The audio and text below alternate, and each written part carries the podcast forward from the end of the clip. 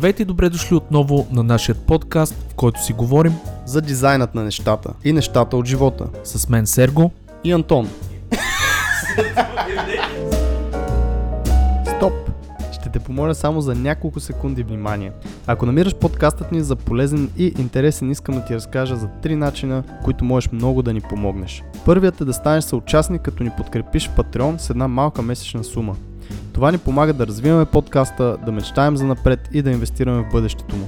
А ти пък ще получиш почетно място на сайта ни, достъп до затворената група в Facebook и месечни срещи с останалите. За повече информация как да станете наш съучастник, потърсете линка в описанието на епизода.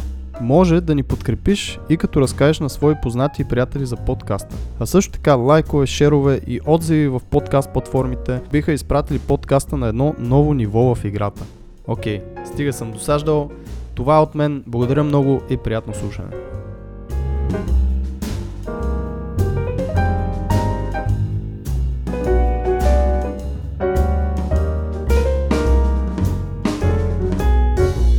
Скъпи слушатели, благодарим ви, че отново сте с нас и ако се чудите кое е общото между мастер-шеф, тънкостите в готварското изкуство и графичния дизайн, нашият гост в този нов и страхотен епизод на Дизайнът на нещата определено може да ви отговори. Поканили сме Георги Ангелов, който освен един от участниците в MasterChef се оказа и невероятен дизайнер, начало на собствена агенция за дизайн с безкодови технологии. Точно така чухте, без кодови. Епизод ни е уникален сам по себе си, защото ще съчетаем тънкостите на занеята с много нови и модерни концепции. Ако искате да разберете как може да създадете апликация с много малко или почти никакъв код, на къде отиват технологиите или просто да чуете за това как е правилно да се запечатва един стек, това е епизодът за вас. С Антон Никола и нашият супер интересен гост Георги Ангелов ви желаем приятно слушане. Здравейте, добре дошли отново в дизайн на нещата. Този следващ Най-добрият епизод, подкаст. Най-добрият епизод ще бъде, може би, ще видим. При нас е Жоро, Георги Ангелов. Не знам дали Здравейте. окей ли се ти викаме Жоро. Да, разбира се. В този подкаст поне. Това не значи, че и слушателите, като го видите на улицата и го разпознаете, може. И Жоро, Жоро! Как ти харесва много да те наричат? Ми Жоро или приятелите ми викат Джими, между другото. Джими. Да. Джими машината. Това е Да. много яко. Аз за Георги никога не съм чувал между другото. Джими, ама виж, отива си. Да. Повече на Димитър викат Джими. Да. Ама Точно. така остана едно време от Мирката. А, който не знае мирката. Който знае Мирката, който не знае, просто... Който не знае мирката, Да го гугълне, да да, да, потърси някакъв документален филм за 80-те години. И Не да приеме би- факта, че това е готино заведение някъде. Да. Примерно. Да, ку- децата, които нямаха много работа, всички деца нямаха много работа, тогава бяха в мирката. А те пък, защото сега всички деца имат супер много работа. Преди Айде да не я си- почваме тази. Чакай, преди малко си говорихме за TikTok. Аз нямам регистриран TikTok. Жоро няма регистриран TikTok. Имаш ли? Ние имаме фирмен. А, така ще се Това сега политически отговор. да, да, да. Политкоректен. Никола, ти TikTok? Имам. Мраво, бе. Той е на две. сме. професионално за това. Не, то като цяло и за нас би трябвало нали, да навлизаме малко, защото то си е брутален маркетинг. Според Там мен Organic Reach е а, много В силен. момента е много добър канал, но истината е, че аз Но не го разбирам. купих американска карта. Защото за игрите при нас имаме много така смисъл да се рекламираме в TikTok. Въпросът е, че а, те локализира по локация, нали, смисъл за България. И да си говорихме, ако си сложиш българската карта вътре в телефончето, почваш да си на локално ниво. А аз взех американска карта от едни туториали гледай в а, интернет с едно VPN, че в момента се вода, че съм в Штатите и пускаме на американци. Е, това е, трябва- Маркетинг. Трябва да, трябва да гледате да, да се върнем на нашия гост. Жоро, Здрасти. а, Георги Ангелов, всъщност, така да го представим малко по-официално, той е начало на Edit Web агенция. Също така е и създател на NoCode блога, който а, ще си поговорим малко за него, понеже лично на мен ми е интересна Даже не малко много, защото и на мен ми е супер интересно как, как се създават неща без код. Ей, сега Сергей ще прави някакви милиони а, апове без код. Да. Ам, представи си ти с две думи, да не се опитваме ние, как така обичаш да се представяш на хора, които не те познават и които са в сферата на дизайна. Ами първо да ви благодаря, че ме поканихте в най-якия дизайн подкаст в България. И най-големи. И И, най- и единствения. Може би единствено, защото друг не съм слушал. Много се радвам да бъда тук, много се радвам най-накрая се запознаем лично. А, с няколко думи, за мен аз се занимавам с дизайн доста време, 18 плюс години. Тук, защото съм слушал доста епизоди, няма да засягаме с, за възрастта темата. горе-долу сме там. Горе-долу, да, млади сме още, зелени. А, Като последните години така някакси ми се наложи да открия много код технологиите, повече отколкото аз съм ги търсил. Те, те откриха мен, а не аз тях. А, и всъщност то си беше любов от първ поглед. В един момент, ние ще поговорим по-нататък в разговора за това, аз осъзнах, че всъщност ерата на дизайнерите е дошла. Тоест не идва, а вече е тук. И почнах така да търся информация, да разглеждам нагоре-надолу за какво става въпрос и всъщност осъзнах, че в България много малко хора знаят за какво става въпрос, какво представляват наука от технологиите, каква перспектива дават те на, на нас като дизайнери не само предприемачи, маркетолози и така нататък. И всъщност реших, че това е една незапълнена ниша. Освен това, докато споделяш, учиш повече, отколкото докато не споделяш. И всъщност затова се хванахме и направихме този код на BG. Така да е този блок на BG. И пишем статии. Към момента има три. Четвъртата вече се подготвя. Таргет е по една статия на месец. Но това е така доста тежка задача, защото сега направихме едно пазарно сравнение между Webflow и а, WordPress, който е нали, в момента доминанта на пазара на такъв тип софтуер за създаване на вебсайтове, която ни отне около стотина часа. Вау. Което е доста много. Тук въпросът ми е, това ще го публикувате ли по някаква форма на английски язик? Да, сайта на английски е почти готов. Статиите са преведени, които са, което е тежката работа. Благодаря на моята колежка Цвети, която всъщност се занимава с това. Тя е редактора, че аз си падам малко неграмотен. Като повечето дизайнери. Да не кажеш, почти всички, да. Също тук що обидихме много хора. Говориме само от а, през нашата призма и за нас. да. Аз говоря за себе си, само другите Да. не се обиждат, но тя е гран манатито в офиса и общо взето така редактира всички неща, които пише. Аз съм техническото лице, тя е копирайта. А, И да, всъщност тежката работа по превода е готова. Остава малко време да ми остане просто да преведа сайта. А, Той също е реализиран на Webflow, естествено. нали, няма как да е по друг начин. И така. А, Сега стартирахме Slack канал, в който почваме да създаваме много код общността. Имаме цели 6 члена. Защо. Slack а не Discord? Тук веднага те питам, защото обикновено за, нали, за комюнитита в момента ползват повече Discord. Ами няма отговор на този въпрос. Просто ви харесва повече. На мен ми е по-познат Slack, аз работя с него, въпреки че сега пък отивам на едно събитие, аз мога тук и сега, на което хода редовно всяка година, там тинейджерите повече ползват Discord. Тоест няма правилно решение, между другото четах някакви статии, кое е по-добре, няма по-добро, от хванеш това е въпроса да се разработи. И аз съм това абсолютно. А как, как изобщо стигна до това нещо? Откъде тръгна? Аз това ми е любимото на мен, да питам. А, имаш ли някакъв Като background? беше на 4 години, А, видя да. ли някаква невероятна картина и просто каза, тати, тати, аз ще бъда художник. Това е Сега да, Сергей. добре, ама питаш ме за дизайна или ме питаш за много код, защото това са две... Да, че питам те за дизайна, защото води до следващото. Нали? То Като е- цяло, защо Да. се занимаваш с това, което се Защото занимаваш? ти казвам и защо 18 си плюс Да, години, нали? Повече. което означава, че много кода дойде сега в последно време. Преди това си си работил съвсем Що не си хардкор. банкер? Аз и съм бил и фронтендър, защото то едно време вие много добре знаете, че не, няма. имаше една професия, той беше дизайнер, веб дизайнер всъщност. И правеше всичко. Правиш всичко. Правиш си дизайна на Photoshop, режеш си го след това на Dreamweaver или там, който се ползва. Вкараш в табличките. Табличките Call се вкарват, точно span. така, да. Нямаше, аз като почнах да правя сайтове, нямаше CSS. Да. Абсолютно. Както и да му обясниш някакви- Флаш. анимациики. Е, такива. След това съм програмирал ActionScript 2.0, 3.0, там колите летяха. Значи ти всъщност от, от код си отишъл на ноу код. Което е, като Да, замислиш, защото да, реално си да. програмирал доста повече от Та, между другото, това е нещо много важно, че всъщност много код технологиите не са съвсем безкодови технологии. Тоест, чрез графичен интерфейс правиш код, но трябва да знаеш как работи кода. Тоест предефиниран код, може би, който ти го използваш. Ами вместо да пишеш примерно на CSS padding 20, 40, 60, 20, примерно, Цъкаш два бутона. е. цъкаш един бутон или два бутона или драг and дропва и ще остава. Нали, това да кажем, ако едното ти отнеме 10 секунди, другото ти отнеме една, това е едно към 10 с- спестяване на време. Точно така. Ако го скалираме това за един голям корпоративен сайт или каталог, може да си направите сметката. Но не, това, не, това, са- това, с спестяването на време са най-малките плюсове. Спестеното време, всъщност ти не го губиш или го хвърляш на вятър. Ти се занимаваш, примерно, да инсталираш схема Org, примерно, или да подобриш да. SEO-то, или да подобриш потребителското преживяване, или да направиш AB тестове. Или в смисъл, същото време отнема разработката на един сайт. Просто толкова много повече време да го полираш. Тоест това, което между другото ме ме кефи в изкуствения интелект в момента, защото пък на нас ни е много така интересна тема в концепарта, нали? Mm-hmm. В момента влезна Mid Journey, всички знаете за какво става въпрос. Mm-hmm. Даже смятах днес да го тествам, не ми остана време. Невероятно, аз играя вече толкова време с него, аз съм изумен.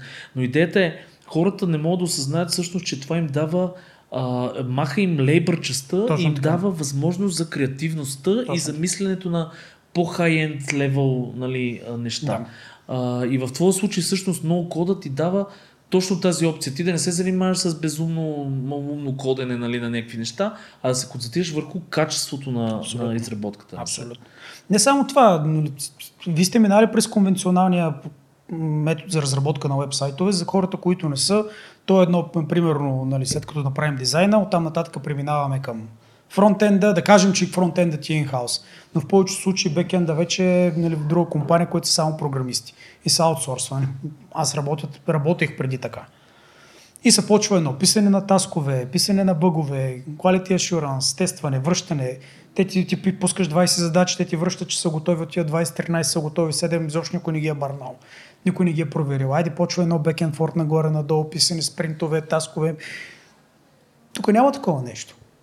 Да, аз между другото ще върна една идейка назад, една стъпка назад да обясним какво са ноу-код или както а, Жоро ги е превел безкодови технологии. Което... Всъщност, между другото, колкото и да ми се иска да си сложа за значката, че аз съм ги превел, Цвети го преведе. А, добре. Но нали, трябва да се отчете значи, това нещо. На, да, към Цвети. Цвети, да. да, безкодовите технологии влезнаха и според мен като термин ще останат и се наложат да, в, да. на българския пазар, защото е много правилен превод и то е точно това какъв беше въпросът? Въпросът е какво е, в смисъл за хора, които изобщо нямат хал хабер. Малко нали? по-детайлно да обясниш всъщност какво представлява това. Ти го зачекна, нали, но а, реално как работи, примерно, една безкодова технология и да дадеш пример с Webflow, с... Добре, значи безкодовата технология в най-общия си смисъл генерира код посредством визуален интерфейс. Тоест, много програмисти, дизайнери и продукт менеджери са събрали на едно място и са направили софтуер, който за да го ползваш, не ти се налага да разбираш от синтаксиса на кода нищо повече, освен горе-долу как би трябвало да работи. И това дава огромна, огромна сила да кажем, че искаш да стартираш бизнес. Примерно да кажем, както ние сме дизайнери. Сега е нещо много модерно, върху което аз работя. Да кажем, искаш да си стартираш UI-кит, който да продаваш, или примерно компонент на библиотека, която можеш да искаш да продаваш, или компонент за Webflow библиотека, който искаш да продаваш, мога да стартирам самичка. Вече не ми трябва фронтендър, бекендър да. и така нататък. Сега ми трябва да свърша цялата работа, евентуално някой да я прегледа, след това, примерно в общността да я тестваме или между някакви затворени групи някой да ми направи QA, чисто от гледна бизнес точка, да си поговорим с някой за прайсинга и аз мога да стартирам. Тоест, скъсения time to market, за който всички говорят, нали, времето от идеята до пазарен продукт, който всъщност може да генерира някакви пари, за мен лично се скъсява около 20 пъти което само по себе си нали, в ерата, в която всичко е забързано и времето е най-ценният ресурс, който разполагаме, може да си представим за каква оптимизация да. И точно както казах това не означава, че ние ще правим на кило букуци. Точно обратното. Ние ще инвестираме. Същото време, обаче ще разработваме много по-качествени продукти, защото просто няма занимаваме с черната работа. Няма се занимаваме с сетъпване на сървъри с сетъпване, примерно на стейджинги, на публикуване, на, на бекапи, на хостинги, на не знам си какви други глупости, които са част от работата. Ти няма мърдане от това нещо. Тук просто, примерно, ако вземем Webflow като пример, с един клик даваш публиш и проблемът да, е решен. Да. И той ти го пази на стейджинг сервер и на, на публик сервер и всъщност ти можеш за клиента да кажеш, ето тук съм разработил и нови неща, както аз правя. И сега в момента имам време, съм проактивен между другото. Сега аз, примерно, ми идва някаква готина идея за клиента, аз му я разцъквам директно в сайт. И му казвам, виж какво съм измислил за теб, тествай го на работния, ако те кефи толкова пари, ще струвате, няма как кой да откаже така сделка. Всички казват, оле, да, супер е. Това са всъщност ти можеш си проективен да вадиш пари, без да нали, клиента да ти пуска реквест. И аз просто ги питам, искате ли да, да правя такива работи за вас? Да, действай. Това е жестока идея. Между другото, точно а, ти им решаваш проблем, преди те да знаят, че Абсолютно. имат проблем. И, и даже им казваш, нали, смисъл, вие няма да се занимавате с това. Аз съм човека, който се занимава с това. Вие само ще одобрявате или евентуално, ако имате желание, нали, ще, ето тук вижте какво сме направили, така файн. Това между другото и на тях колко време им спестява. И то няма и да е само на картинки. Нали? Тоест това е тук идеята и на Webflow и на такива инструменти, че дава доста повече а, сила и изобщо да, някаква възможност да се развихри един дизайнер директно в веб среда, защото нали, по, така, по-очевидният плюс на това нещо е, освен нали, че много бързо стигаш до, реално, до маркет, реално, от а, дизайн, правиш си го да си, да си работи, това нещо пъблиш и вече си там. Да. Но другото е, че можеш да експериментираш много mm-hmm. директно в веб среда докато преди това идеята беше, че ти си се опитваш да го правиш на картинки, след това дойдоха някакви прототипиращи тулове, където можеш да пробваш някакви прототипи, което да отнемаш изключително много време. Беше много тегъл. Един ден може да си играеш, за да пробваш две идеи просто. Докато в, и после, нали, вече каквото си решил фронтендъра да го изкоди и това да е, да нямаш мърдане от него, защото отнема много време да се едитне. Докато в Webflow е, влизаш, влизаш няколко клика, пробваш анимации, пробваш това, това, разместваш някакви работи. Ако не става, не става. И Но да, особено инструмента, конкретно ако говорим за Webflow като инструмент, там частта с анимацията е просто топ, защото аз от Flash мигрирам, горе-долу имам, сега не, не съм някакъв много голям експерт в Web анимацията, но имам претенции, че мога да правя готини неща. И всъщност доскоро нямах инструмент, който да ми го позволи това нещо по този начин. А сега реално мога да правя всичко. Бяха много трудни. Аз това е... Много хора са били спряни според мен от това, да, да. че трябваше просто да учиш доста така стабилен CSS, плюс някакви JavaScript библиотеки, а, за да направиш нещо наистина така адекватно, докато в Webflow е сетваш си да, не, с не, не само това, нали, трябва ти много време да направя и грешка. Да. И когато го правиш с кой, аз съм правил такива библиотеки, един mm. тъп примерно тъпо влизане на някаква част от елемента на текста, просто с слайдне от ляво от 0 към 100, mm-hmm. беше голяма занимавка. Голяма да. занимавка. А сега просто ми е пресетно. Особено ако вкараш, примерно, on scroll, еди, да, да, да, да, да, да, да. И става много тегава работата. Да, Докато и може сега в момента не е. Половин ден да се загубиш а просто. Кои са, ти спомена Webflow, кои са най-известните такива тулове? Има ли други тулове, освен Webflow? А значи ние живеем в много интересна ера, като говорим за ноу технологиите. Всеки ден се раждат супер много. Да, между другото, на мен, а ги следа, регистриран съм почти всички мейл листове, които съм намерил за това нещо. Членувам в няколко слак общности. Включително една, която е на холандски, много, много не разбирам какво се вършат вътре. Обаче си попривеждам и горе-долу, като видя линкове. Трева си продават. Сигурно като, ти си мислиш, че не, за много, много хора. Абе, за трева ще я ги разбера. като видя линкове цъкам. страшно много инструменти има. Webflow е абсолютния авангард. Тоест, те са тези, които създават и другия, който е, другите, които са top of the game, това са Bubble. Mm-hmm. Като разликата между двете, поне така както са позиционирани, е, че Webflow е повече насочен към дизайнери, т.е. към хора, които повече са милеят за по-графични да, да, за графичните, за, за анимациите, докато Bubble има малко повече опции от гледна точка на CMS. Филтриране и така нататък. Тоест, ако трябва да правиш някакъв по-комплексен, да кажем, каталог, гледам, че доста хора го правят с Bubble. Аз съм Webflow по ползвател, даже сега смятам експерт да ставам там на някакви университети, има, ще го изкарам. и там правя. Но последните ми клиенти, да се върнем само за оптимизацията на времето, бяха жената, с която говорихме, беше шокирана колко бързо случиха нещата и колко безпроблемно. И те направо са влюбени в мен. И ми звънат и за консултации, ма това сега ще правим, но и сега ще правим. Четирима клиенти са ми пратили за месец и половина. Като тук е една важна вметка, нали, като говорим за Webflow и за такива сайтове, те са по-скоро нали, с по-малко функционалности, въпреки че откакто нали, вкараха CMS, има доста неща, които самите клиенти могат да си правят, но не става дума за мега тегави апове с регистрации, с някакви дашбордове и неща вътре. Тук ще поправя между другото. Въпреки, да, аз съм сигурен, че има някакви неща. Говоря масово, нали, като дизайнери горе-долу. Иначе 100% има някакви интеграции. Основно се ползва към момента Web е перфектен за корпоративни до каталози. И портфолио, да между другото, за нашата значи, ниша е супер. Е топ. То са и one pager да кажа. Голяма част от... Не, не голяма част, сега процентно не мога да кажа, защото решил съм да правя статистика, но не ми е стигнало времето да стигна до там. Голяма част от сайтовете, които са в Awards наградени, са правени на Webflow. Mm-hmm. Вау. Има едно малко плагинче в Chrome, което ти казва дали сайтът е правил на WebFlow или не. То просто следва синьо, ако си там. Да. Да. Той, да, той кода е разпознаваем, ако Да. погледнеш. Кода може да разбереш, както може да разбереш дали е bootstrapски или не. нали? А, просто ти светва зелено. Яко, И на толкова, на толкова много сайтове светва зелено, че са прави на WebFlow. Говорим за Word сайтове. От тази Word, най-големия сайт за така да е конкурс за такива работи, че просто е впечатляващо. И те правят, нали сега там правят вече брутално, наистина, брутални неща, които според мен голям екип от хора и много вече външен код. Са и лоти анимации, е такива Да. неща, които...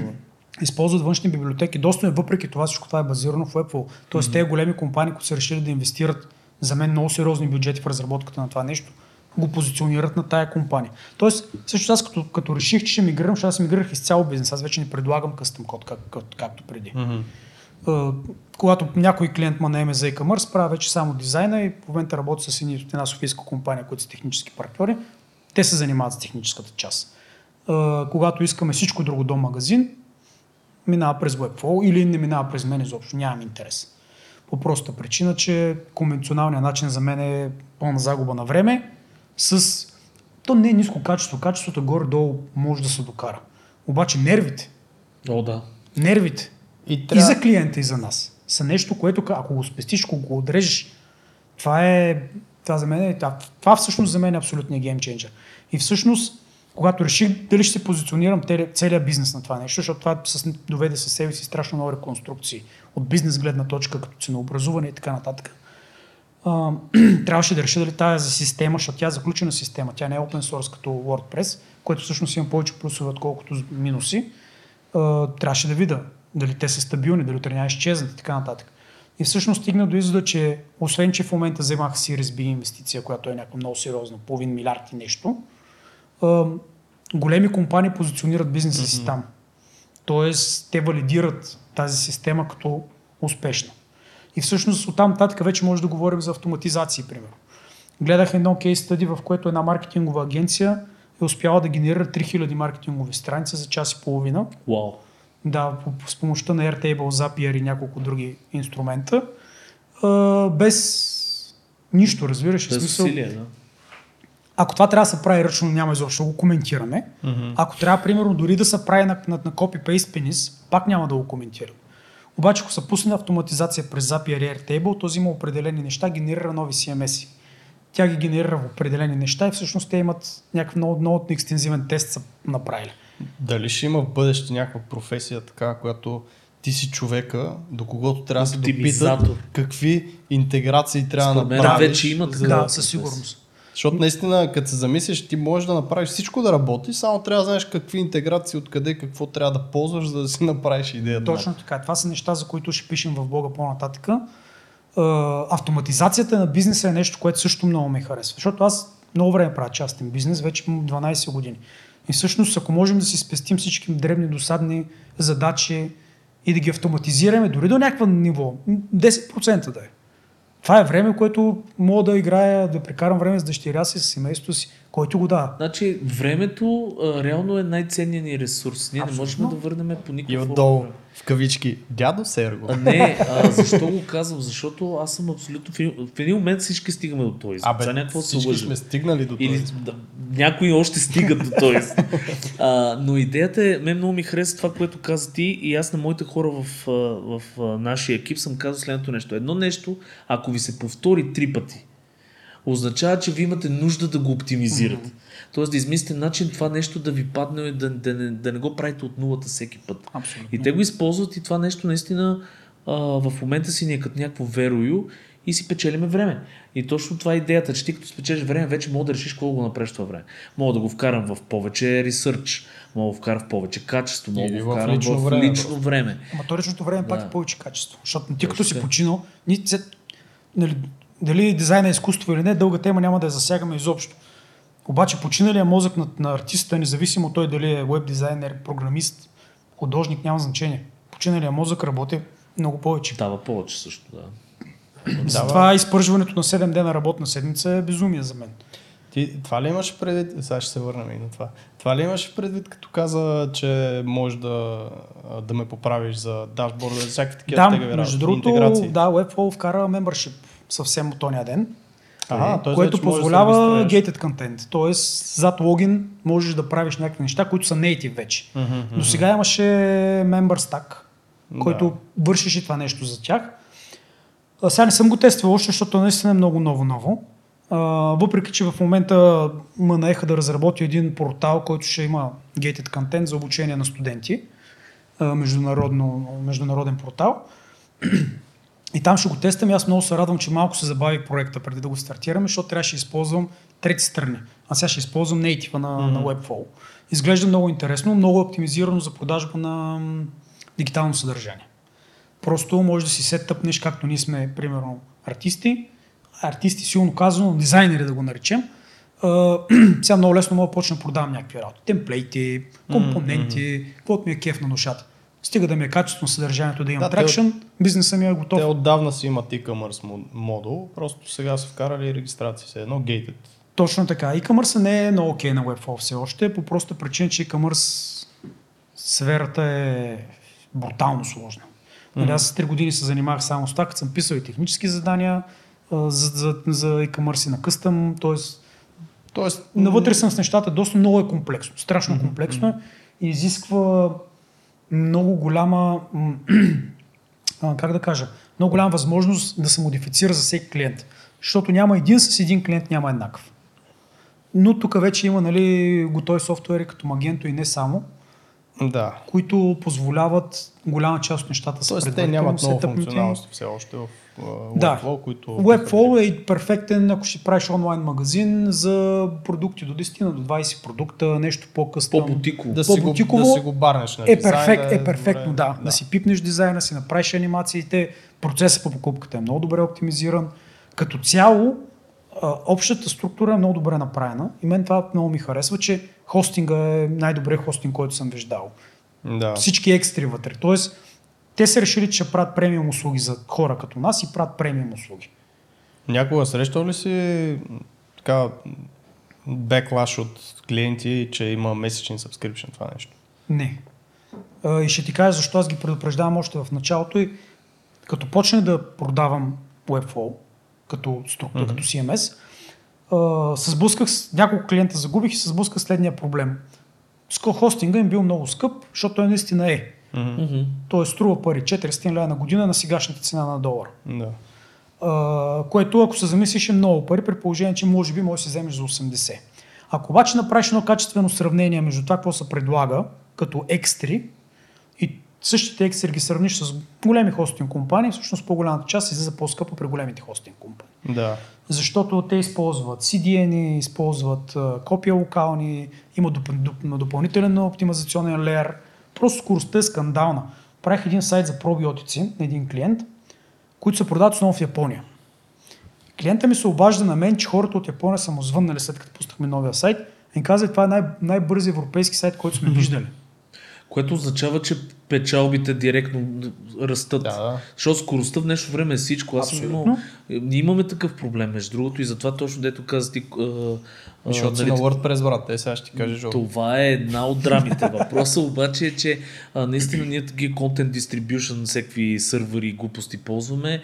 А, и излиза скъпичко. а, излиза, освен че излиза скъпичко, не е и толкова наистина скорост на самата връзка и зареждане и всичко. Да, да не говорим, че нашия сайт е много имидж а, тежък, нали, Да. да. към изображение искам да кажа тежък.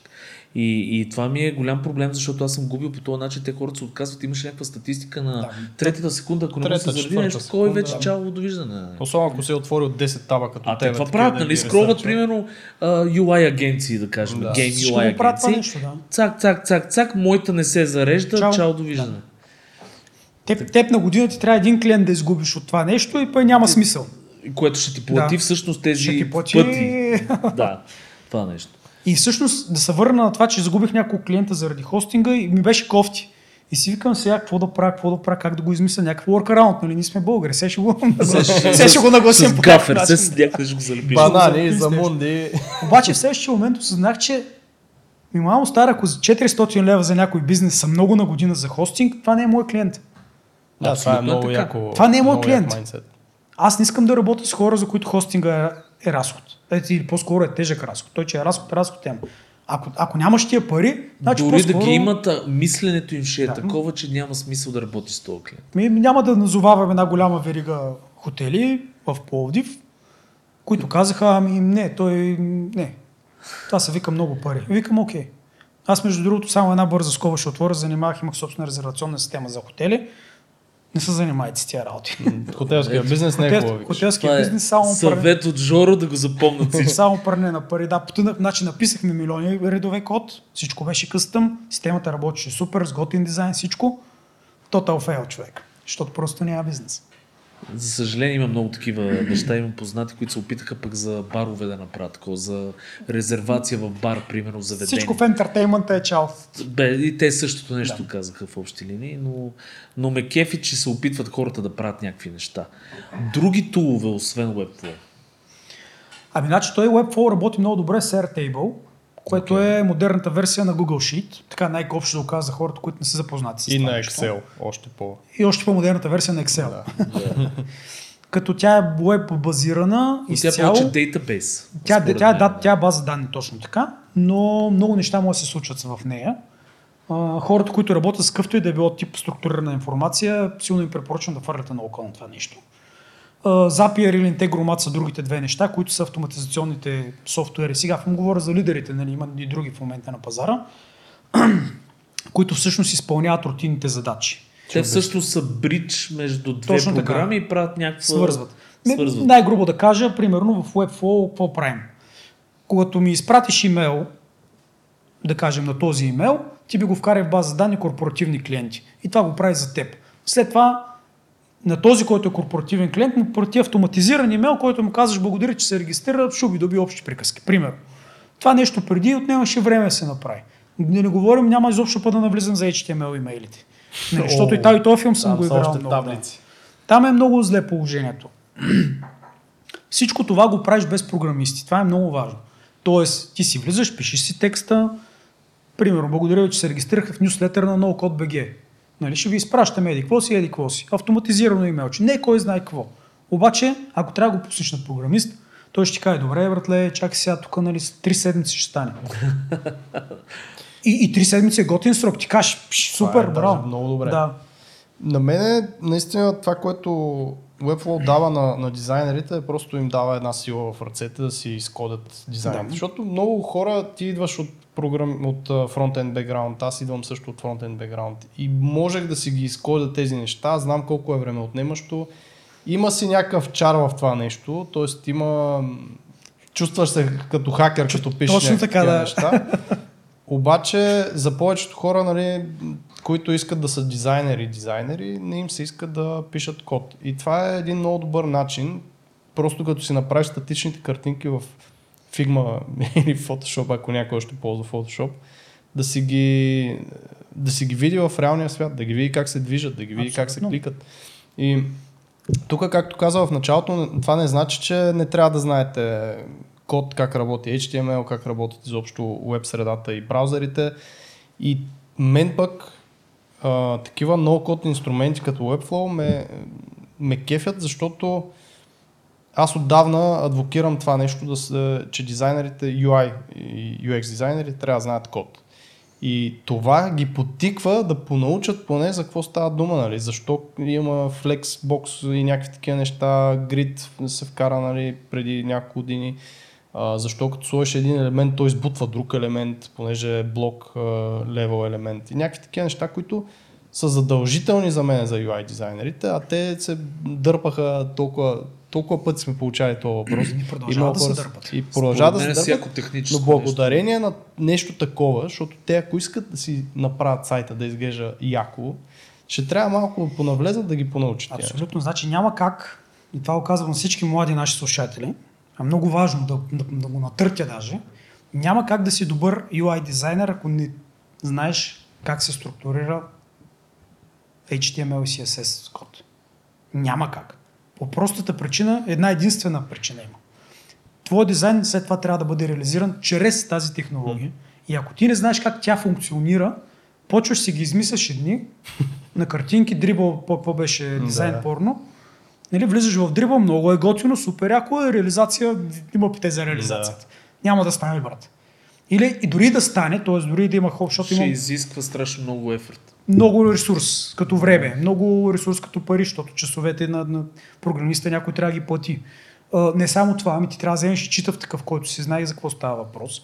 И всъщност става толкова много проблеми, че аз а, винаги ги а, насърчавам всички студенти, които им преподам, т.е. студенти ви казвам на учениците и студентите, защото малко ми се размиват, а, че те трябва да го знаят това нещо. Трябва да разбират от това нещо. Не е нужно да знаеш синтаксиса на кода. И всъщност, точно това, което каза, аз съм абсолютно съгласен. Инструменти като Webflow, реално чрез графичен, т.е. ти пак не знаеш синтаксиса на кода, Да. обаче знаеш как работи. Знаеш каква е разликата между grid и flex. И когато правиш дизайна, си казваш, окей, добре, тук тия 6 кутии ще ги направя grid, защото ще стане по-лесно за реализиране след това. И на адаптивната версия така се наредат, окей, така ще стане перфектно. Тук, ще, тук Flex ще го виждам, тук така, така, така.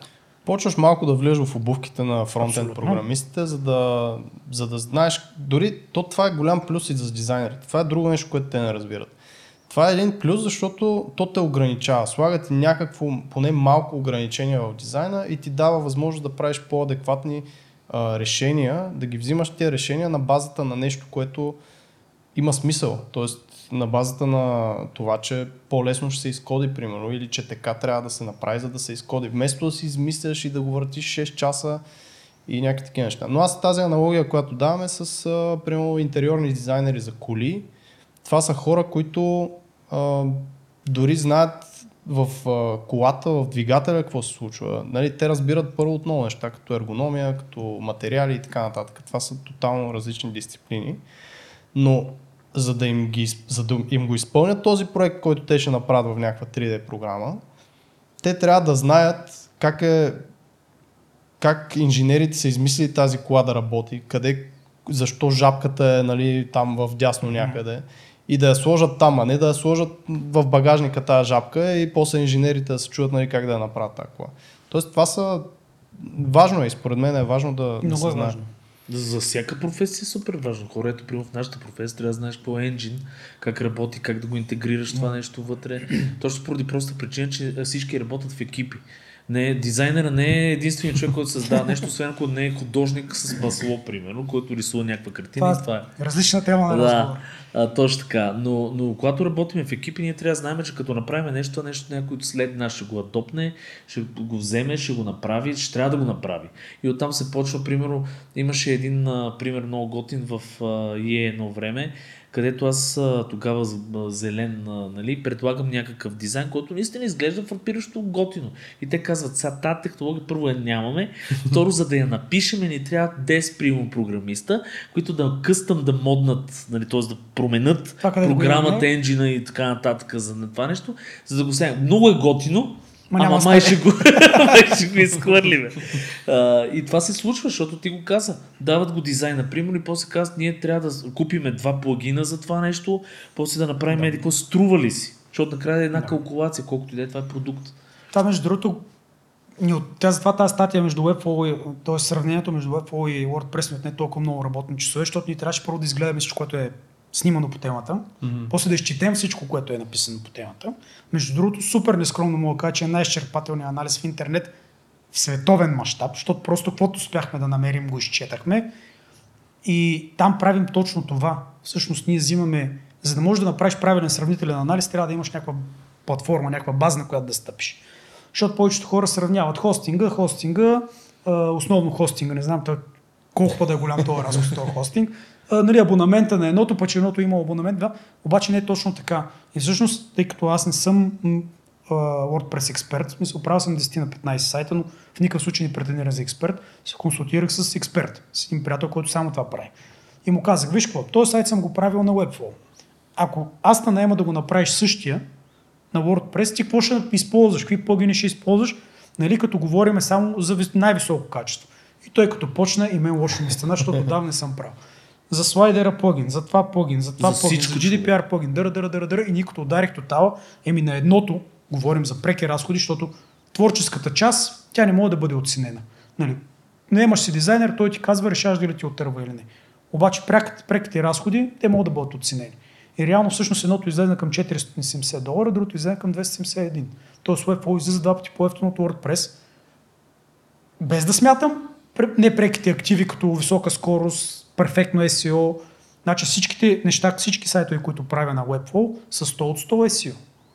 Като, и като имаш преди, че WordPress би отнел и много повече човек от часове просто за направата Точно на това така. нещо. Тоест Ами, там, аз нали, като човек с все още с едини от сайтовете, само WordPress, другите са на Webflow, държа да го кажа, ще ви кажа защо.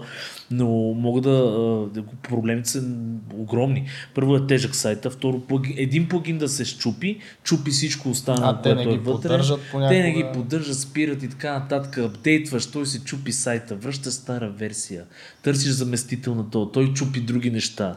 Просто е безумно е нещо, въпреки че и WordPress има плюсовете, сега колкото и да говорим, нали? Смисъл за, примерно за нещо, което а, да кажем ти е малко по-сложно, а, WordPress би си свършил работа. Имам предвид, има доста разработена Значи, а, база от, от Е, неща, е, екосистемата на WordPress е Да. впечатляваща. Тя всъщност е най-големия плюс на WordPress. И всъщност Webflow и ноу-код технологиите ще им трябва доста време да догонат такъв тип екосистема. Нали, аз не зачерпвам нали, WordPress. Ако ти- някой млад ученик ме пита какво трябва да уча между двете, ще му кажа WordPress. А така, извинявай, Webflow. Webflow. По простата причина, че WordPress е затихваща технология. Това не означава, че следващите 5, 6, 7, може би 10 години ще приключи. Но със сигурност в годините напред просто предимствата на едното са толкова много, че те Ще го- изместят, Ще го изместят. Това е също Но- като своите Не, не, не, говоря, не говоря, че, Word, че Webflow ще измести WordPress, Webflow като компания. Но говоря, че много код технологиите като цялостно мислене, като цялостна насока, те ще изместят WordPress. И ще ви дам един много готин пример. Въвеждат Webflow сега, въвеждат един много майнер, много миничък Quality of Life Update, който е да можеш да слагаш WebP снимки, за да може да бъде още по-добре оптимизиран сайт.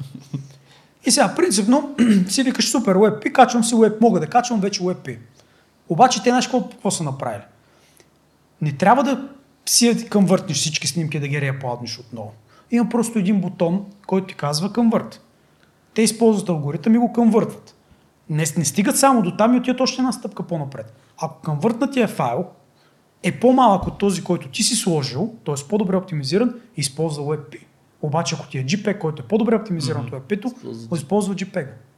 И Жестоко. всъщност, аз на, на моята агенция сайта, който е супер image heavy, викам, брат, че сега ще ми се разкаже играта, докато ги апдейтна, защото аз имам презентация на проекти, в една, в една презентация, например, 40, 50, 70 снимки само в единия. Аз имам примерно 13 или 14 проекта, това са 200-300 имиджа. Е, ние сме ето.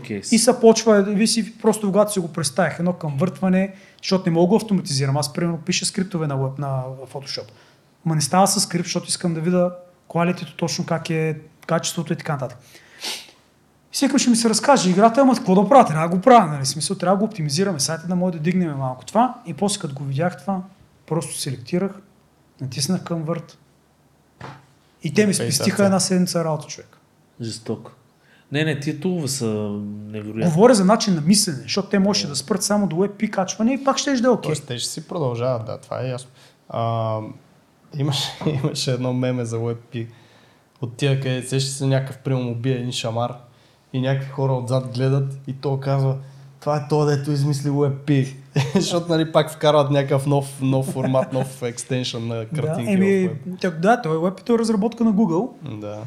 но просто съотношението, ще кажа цена-качество, на, на, на обем на Качество, файла размер, към да. качество и, и, и алфа каналите. WebP е, аз тук ще вметна за тези, които не знаете, е просто нов екстеншън на имидж формат, като JPEG, като PNG, като GIF и така Да, нататък. но По-оптимизиран. по-оптимизиран и малко по малко навлиза, вече почва наистина да има Ами- някакво покритие, защото Да. преди година, примерно, Не, но, но тъй като Google бута сайтове, които са с WebP, Това ще да Ще кажа, навлезне. да, това ще да кажа, че щом си е на Google, ще плюс стане. това, да, то ти като отидеш на там спитин сайта и веднага като ти светне 100 зеленичко и ще използваш WebP.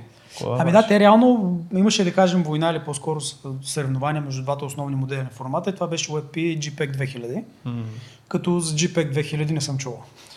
Човек, ни- никога не съм сейвал в JPEG 2000. То, то не а можеш седи от Photoshop между другото. Има, можеш. Сега от февруари може да най-вероятно са... Не, това от старите версии мисля, че можеш. Са новите. Web, значи Photoshop Не, не, не, може да 2000. експортва WebP от февруари тази година. Не, не, Да, да, аз WebP, говоря за JPEG JPEG 2000.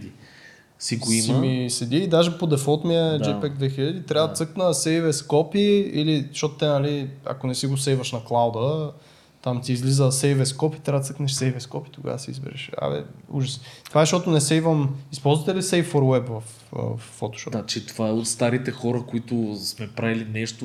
Safe for Web ни беше в ДНК-то. Това, ще- това ще я да кажа подредбата на пръстите си. Е, Да, да. в Safe for Web, разбира. Въпреки, че сега вече ги такъв се сейф for web, после викам, не, не, чакай, другото ще използвам. Так, кое използвате? Command Shift S или W Command, или Command S?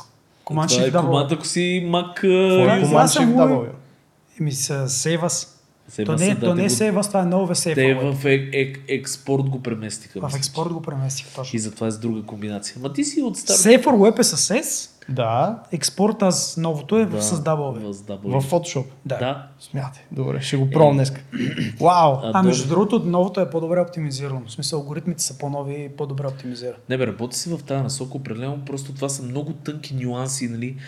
Когато вече си стигнал експерт ниво и вече се чуди Да, да. са къде да мръдна с малко, за да го оптимизирам с 2, к... при 2 килобайтчета Значи, или нещо от сорта. Човек, губил съм си времето между 77 и 75% на един сайт. Тук не, не става гадно, тук бива. И той за новаците е хубаво да знаят, че съществува това нещо като компресия на картинка и това е важно за как ще се представя една веб страница нали, и за SEO и за изобщо пред хората, като си го лоуднат в браузъра да им се зареди. Ам, така че да, има значение и тук е един какво беше това? Tiny PNG имаше един сайт с а, една панда на него. Аз Това съм е, плащал екстеншъна, даже ми е купен 100 долара им дадах. това е най-лесното нещо, което може да използвате, което ще ви спести супер много. Сега, за качество нали, не говорим, т.е. нямаш, нямаш видимост точно какво качество ще излезе, но в повече Сега, случаи между е другото, ще ви кажа един workaround, защото много аз съм се занимавал с това а, тайни панагато. Те всъщност какво правят, защото ми отне много време да ги разбера. Те използват 8-битови панагата, които могат да се изпортват от Photoshop напълно безплатно. Правят ги на 8 бита просто. Да, ли? е? Да. да. А JPEG-ците, защото аз и в JPEG си ги... JPEG-ците, Компресия. не знам алгоритъма какъв е, аз само за панага съм ги ползвал Мгм. и ги сравня. Съм правил сравнителен анализ на как ще го мине през тайни панагато. Включително плагин си купих за Photoshop, дето струваше 99 долара. М. за един клиент специално, защото имаше много готини снимки. Искаше, тя си беше моя идея, аз си го взех заради мен, да му оптимизирам снимките. И всъщност след това почнах да правя сравнение между оптимизираните през тайни PNG плагина и през а, Save 8 битов PNG. Качеството е едно и също, Ама просто правят алгоритъм. сега ще ви кажа па аз една вратка, че всъщност това работи само за фотографии, за иллюстрации слагат дитер. Един, една решетка А, да, да, не пикселизирана, става. която няма как да се Не получи. става, не. И затова това работи само за фотографии. Как, Нали, как разбира? Тоест някакво AI си има и разбира дали е иллюстрация или формат. Не, не, не, не, казвам, че ако се опиташ да, да, да правиш 8-битово PNG, да А, конвертираш, Няма да стане. а, просто изглежда с един Да, да. грейн, слага е с точки. То не е Насечено, точки, да. те са разместени квадратчета, това Да, се казва дитър, да. който прави нали, това нещо и става грозно. Ти го виж едно на, на пикселизирано. Странния разговор. Но отидохме към се Нърдленд и затова да се върнем към сериал. Се Хубави върна да. назад към дизайна и към много Към нещо, което каза, понеже зачеркна сега, че за един клиент си си купил нещо, нали, за твой си гъдел е било. А, защо не работиш в компания? Бе? Бати въпрос. Ще да работиш Не, между другото въпрос е много интересен и отговора е, мога да го дефинирам в едно изречение. Тъй като съм от старата школа, едно време нямаше избор на ком, нямаше готини компании. Имаше, нямаше компания, Нямаше бе, компании, да, ай така да кажа. Аз, аз в целия си живот съм работил в две фирми. Едната беше Андрея, тя още съществува. Те правят всички реклами на Coca-Cola в България. Много Nice. банки, манки. Там, между другото, научих страшно много за, как да кажа, дизайна, който е стрит дизайн. Вакуумно 3D формоване, рязане под вода. Тия неща. Ами то даже не е точно печат, примерно. Гледал съм как режат мрамор под вода Вау. за реклами. Нали, имаха страшно много машини. Тя е огромна компания. Жестоко. Как правят 3D вакуумно формоване на, примерно, тия, на, на обемните надписи, където се засветяват. Как се правят табели, такива в смисъл, говоря чисто за изработване. Научих много работи, много ме гърчиха там, но и там беше първата работа. След това отида в най-голямата фирма, с която с веб дизайн в Пловдив, каже се Балкансис. Между другото, съвсем наскоро още се виждаме с колегите, се видяхме, се напихме. Тя съществува ли? шефа, не, тя отдавна има някаква Виж вариация, не това, звучи, което брат. беше. Балкан, СИС. А, Силно. и след това станах фриленсър. И след това си открих собствена компания и ема днес. Так, так. Между другото, това е пътя на готин и органичен път по принцип на дизайнера. А, защото по същия начин съм и аз, само че с малко повече, за съжаление, фирми. Да, Ама има в пред, началото. че ти все пак си в София. Тогава по това време имаше много повече в София. Предполагам, че Те, те ме Пловдив са бях били канали в Max Studio, исках да работя, но Е, тогава им отказах. Възпитаник на Макстор. Така, Аз не съм работил в Макстор, Да. ти работиш в Макстор. Но Да. тогава им отказах, защото не ми се ходи местеше в София, ако трябва да съм честен, пък и офертата не беше много добра. Това ми беше първата, аз почнах стаж там, не платен стаж, след това някаква. Това ми беше първата работа, реално. Като Да. дойдох в София, изобщо в агенция, дизайн агенция, това беше първото нещо, което... Мак което бяха, за попадна. времето си бяха много така сериозно. Е, Сега не знам какво се случва. но Нямам идея до къде The са. Max. Ми няма ги вече. Тоест има ги, ама... На доизживяване. Да. Малко Но като цяло бяха много сериозни. Тогава по- повечето добри дизайнери минаха, нали, говорим в тази част нали, на България, не в, към Пловдив. той пред, не последния, предпоследния ви гост Жоро, там е тръгнал Линков. Не само Линков, аз познавам... Елинков а, малко преди мен а, напусна и си направи студио Studio Хикс. Да. Доста хора минаха оттам и си направиха след това. То това е, това е must на, на веб дизайна, човек. Вау. Защото Ние в must нали, са минали точно е така някакви Да, хора. да. Иначе сега за младите дизайнери има много по-голями възможности да стартират в готина компания. Аз нали, пак казвам, защото го следа пост, подкаста и ми е интересен и го слушам. За младите е много по-лесно и от мен да го знаете. Много, много, много, в смисъл ще го повтарям още 10 минути, представете си го, много по-ефтино е да минеш през компания за да се научиш на някакви работи, отколкото ти да си ги платиш. Освен сами през курсове, да. И с пари, и с време говоря. Нали? Така. Това, което можеш в момента да вземеш на готово, аз не съм имал лукса да го има изобщо да съществува. Нямаше го. При нас имаше графила. В смисъл, вие сте го... Дискутирали, Дискутирали сме го много пъти. Нали? Доста, да. Ти с какво образование си, Жоро? Инженер съм по образование. Ама какъв? Ток, токаджия, жичкаджия. А, защото аз... Е, защо не каза защото- тук как бърках по контакта преди малко? Това ще я да кажа. Знам съм инженер. Ама да не казвам. с, с големи притеснения на защото заболекар. Супер интересно нещо. Защо го казвам? Защото а, ме ми направи едно впечатление в последно време, че повечето графични дизайнери всъщност не са с художествено образование. И аз бях такъв леко шашна, защото нали, аз пък идвам от, от обратното, от художествено образование. И, и огромен процент са от езикови гимназии, от а, инженерни техникуми. Аз покривам и двете. Да, съм завършил френската и защо? след това. И, и, и си дадох сметка за, за, за следното нещо. Начина на, на учене. Защо го казвам това? Защото в езиковите гимназии има много структуриран начин на учене. А, синтаксиси, нали, изобщо думи, как да учиш, как така. Инженерните специално са по същия начин. Как да реферираш към документи, примерно там няма те научат на висша математика за 6 а, месеца, но ще знаеш къде да си намериш информацията, която ти трябва за след това. И примерно това е също е в дизайна. След това ти започва, ти си завършил техникум, който е технически правец, нали? брат му по същия начин. Тоест, според мен, ако се върнем за образованието, понеже ми е болна тема, художествените гимназии, за съжаление, и изобщо арт училищата нямат точно е това. Обратното е. Там е музата, нали, да ти кацне на работа и някакви е такива неща. Структура на учене е цялата работа и в дизайн. Да. Ами ти като се замислиш кой преподава реално в а, тези така, художествени гимназии, художествени академии и така нататък, това са художници-художници, които при тях нали, цял живот е било изложби, т.е. те са си Да, рисували когато си искали да си живот. рисуват, а, продавали се когато могат да продават. Нали? Тоест малко по-друго мислене наистина и когато преподават тези хора на, на по-младите хора, е нормално нали, при тях да... Не знам дали е това. По-скоро е с системата на об- обучение проблем. Яйцето Тя има много проблеми нашата система. Да. А, генерално не можеш... Примерно аз сега не мога да отида да преподавам веб дизайн в Пловдивския университет, защото нямам педагогическо образование, Което е безумно. което е безумно. Ма затова пък хода да преподавам, примерно в Девин. Да. Тоест, на, наистина на места. В... Там, където мога. Да, в... Защото за мен е много важно. Аз това даже в блога съм го написал, но генерално ми е кредо, което изповядвам. Най-добре е да споделиш това, което си научил. Абсолютно съм съгласен. Така, най-добре се и научаваш. истината е, че ти научаваш много повече, когато преподаваш, отколкото тези, на които преподаваш. Много е странно. Ами то е хем някакво езотерично. Е, сега ще пусна. Чакай, го. Го.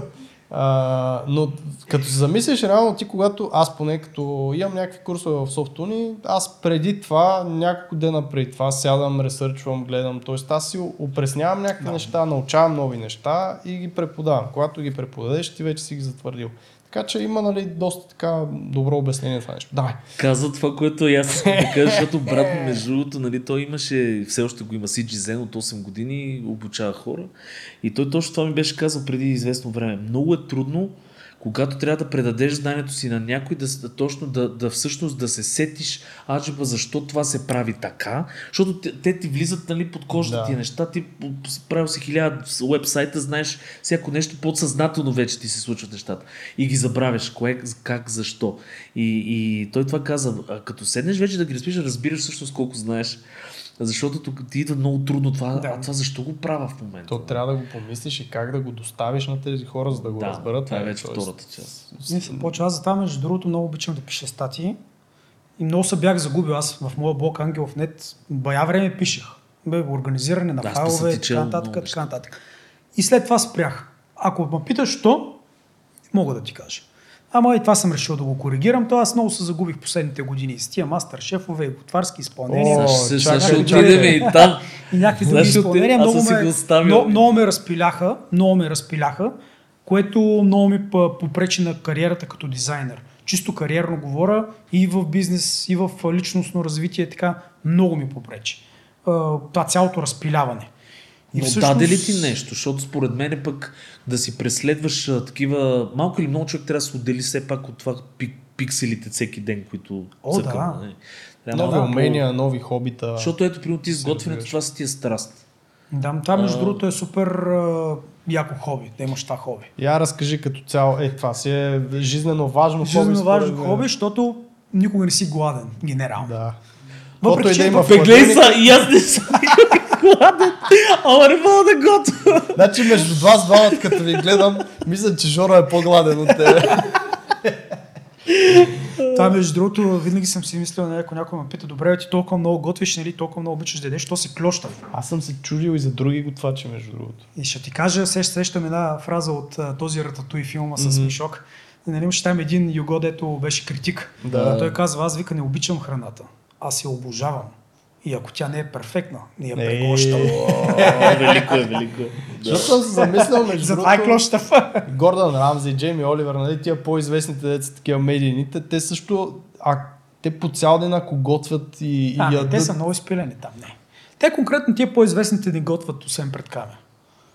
Те, ти, не мислиш, че Гордан Рази готви в ресторантите, освен ако някакъв супер Да, не е вероятно той си е менеджер само. Е, смисъл, не, има ама си той хора дори и- за някакви YouTube видеа, човек като ти покаже някаква рецепта и като готви, нали, ще За го изяде мен е феномена има един, ама само забравих името французин, даже в Netflix има в момента сериал за него, прави сладкар, прави скулптури от гледали ли сте? И То е велик. сладкар, човек, които са... Адски слаб в момента направи бизнес и има академия, която е прави реалистични модели на неща. А, Примерно това такова, да, обхваща. да, да, да, да, и го режеш. Да, и го, и го реже. Той, реалитето по Netflix се казва or Not или Да, нещо. да. Да. Да. Е, то пич мега добре изглежда. Не, то кейк а. корнота е друго. Да, май, не Кейк съм сигурен дали е също. където застават няколко различни... И се чува дали е торта няма или не значение, да, няма значение. Въпросът е, че този пичак един французин, той е супер известен и във Фейсбук го има, той е мега слаб, мега така изглежда добре човека, а всъщност прави сладкиши по цял ден, нали? Да, Да, то, това е, то между другото има такъв момент. Ако готвя много, не ям след това. Защото аз съм пробвал, Ама не, пробвал докато ги е готвиш, нали, ги пробваш, то пак си е А как се запълва? полуядене това. от, от нямане. Е, А, я разкажи между другото историята, е много чакай да му интересна. остави въпрос след въпрос, да ми Ма отговори. не, не, то оттам тръгва. Сега ще виж. Не, знам да, не.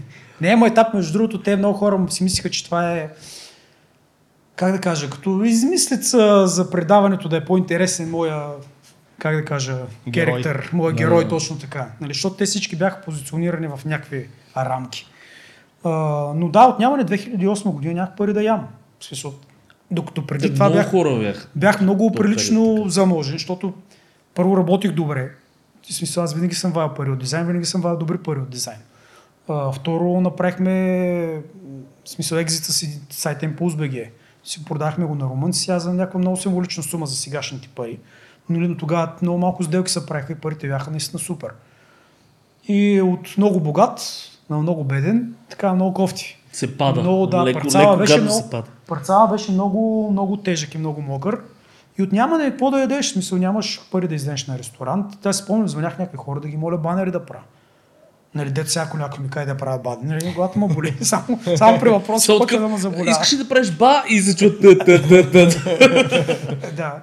И тогава нали, звънях си, спомня някакви колеги, там казвам, пичове, имате ли тук нещо, банерчета, ако трябва да направим, нали, сега кофти положението, ниски цени, гледаш да оцелееш. Офиси, офиси, разпуснахме всичко и от няма ли какво да ядем. И, реши, си че почваш, ще ми не, си то ти, ти, трябва да си сготвиш нещо, защото нямаш пари да си го купиш готово. Или всъщност нали, трябва да си, си правиш сметка, аз живеех самичък тогава, правиш си сметката как ще избуташ седмицата и ще вържиш найема и всичките неща. Аз ще си изкарам моите студентски години, ли? Еми да, общо. Аз и студент бях тогава, но въпреки, че никога не съм сигурен за е много стигнал до извода, че е по-добре да се изготви нещо, отколкото да буха банички и тутманици. Да такива. справям с Свет Симов, известни от фон фабрика, как варях мохлюви, но това е друга тема, която не искам. В общежитието. бе. Общежитието. Той я знае Светли, ако ни слушаш, тази тема ни е любима. А, но да. Та, така да не запалих се всъщност моят успех сега силно казано, но моето представяне в Masterchef е изцяло базирано на това, което обяснявам на всички деца, че живеят много яко време и могат да научат всичко в YouTube. Мгм. Аз съм се научил да готвя изцяло от YouTube. Но систематичният метод на учене, който ти спомена, го прилагам и в кулинарията. Е, това е. Аз съм да. прочел голяма част от учебника на Люкордон Блю, който ми успя да ми попадне. А, Сега не го помня, не мога да го цитирам, но голяма част от технологии, техниките ги знам и ги помня. А, Чета книги постоянно, примерно любимата ми кулинарна книга не е с рецепти. Казва се The Science of Cooking. В смисъл, препоръчваме на всички, които ги е интересно. Тоест, интересно ли ти е защо пържолата се запечатва предварително? И след това се готви. Тоест, Да повече физиката, соковете химията. Всички ти казват, Да. нали, за да е вкусно месото, трябва първо да го запечаташ на тиган, обаче никой ти казва защо трябва да го запечаташ на тиган. Соковете. Иначе. Не, това е на Ути Бачваров Я? общи приказки, да. Много бързо, защото ще влезнем в много тежки Да, да, химии. набързо. Трябва да се карамелизира захарта, която естествено се намира в Мгм. месото. За да се карамелизира захарта, тя тря- трябва да достигне 144 градуса.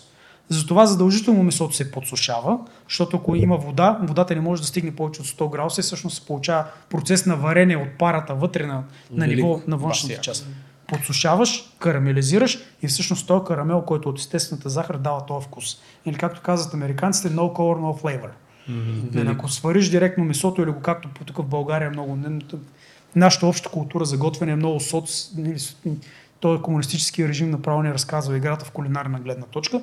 Паржолата трябва да се разпада от кокъл, тя не се запечатва, директно се пече в бяло вино, което е нарушение на всички правила за готвене, където е да ги хванеш.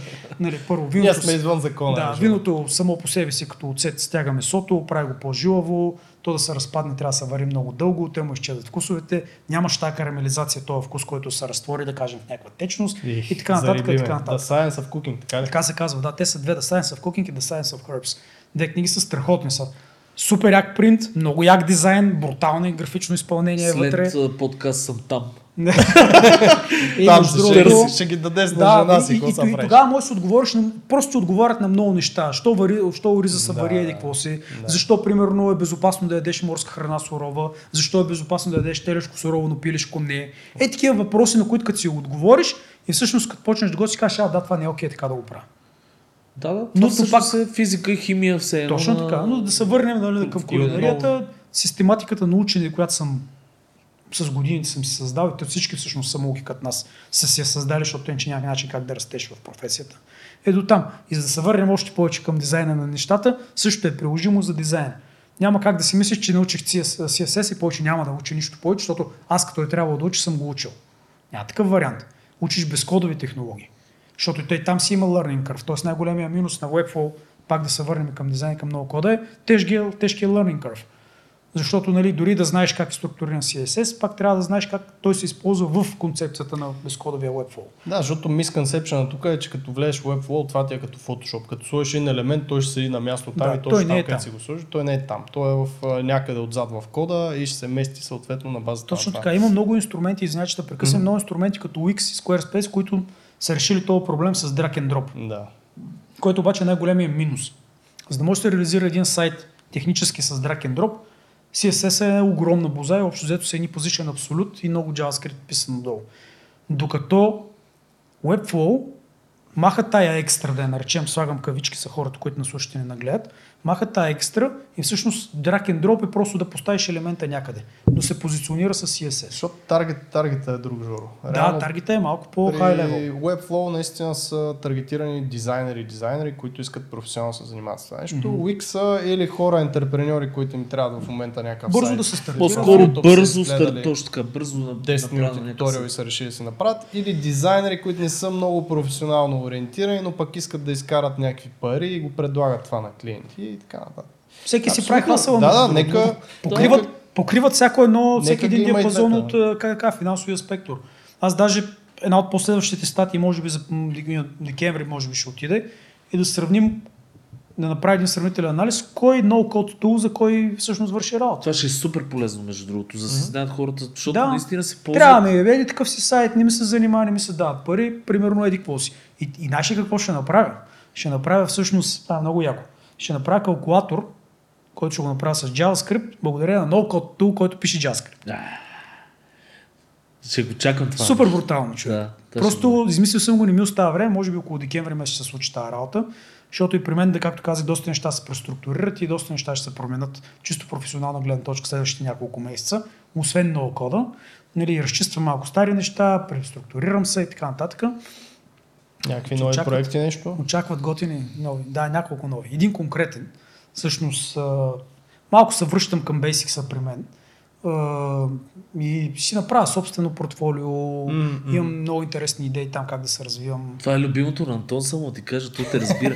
значи, Антон, както го познавам, не съвсем сериозно го говоря това, защото това е един от малкото хора, които а, никога не е доволен от а, личния си вебсайт. Никой И, не е а, доволен. Никой не е доволен от личния си вебсайт. Не, в един момент спря ми бук. Е, да, Въпрос- Въпросът е, че той е човек, който сигурно е направил около 200 варианта на личния Значи, си тук вебсайт. само ще, ще вметна така една скоба отварям, че Сергей говори за един период от преди около 7 години, където бяхме До- в един офис.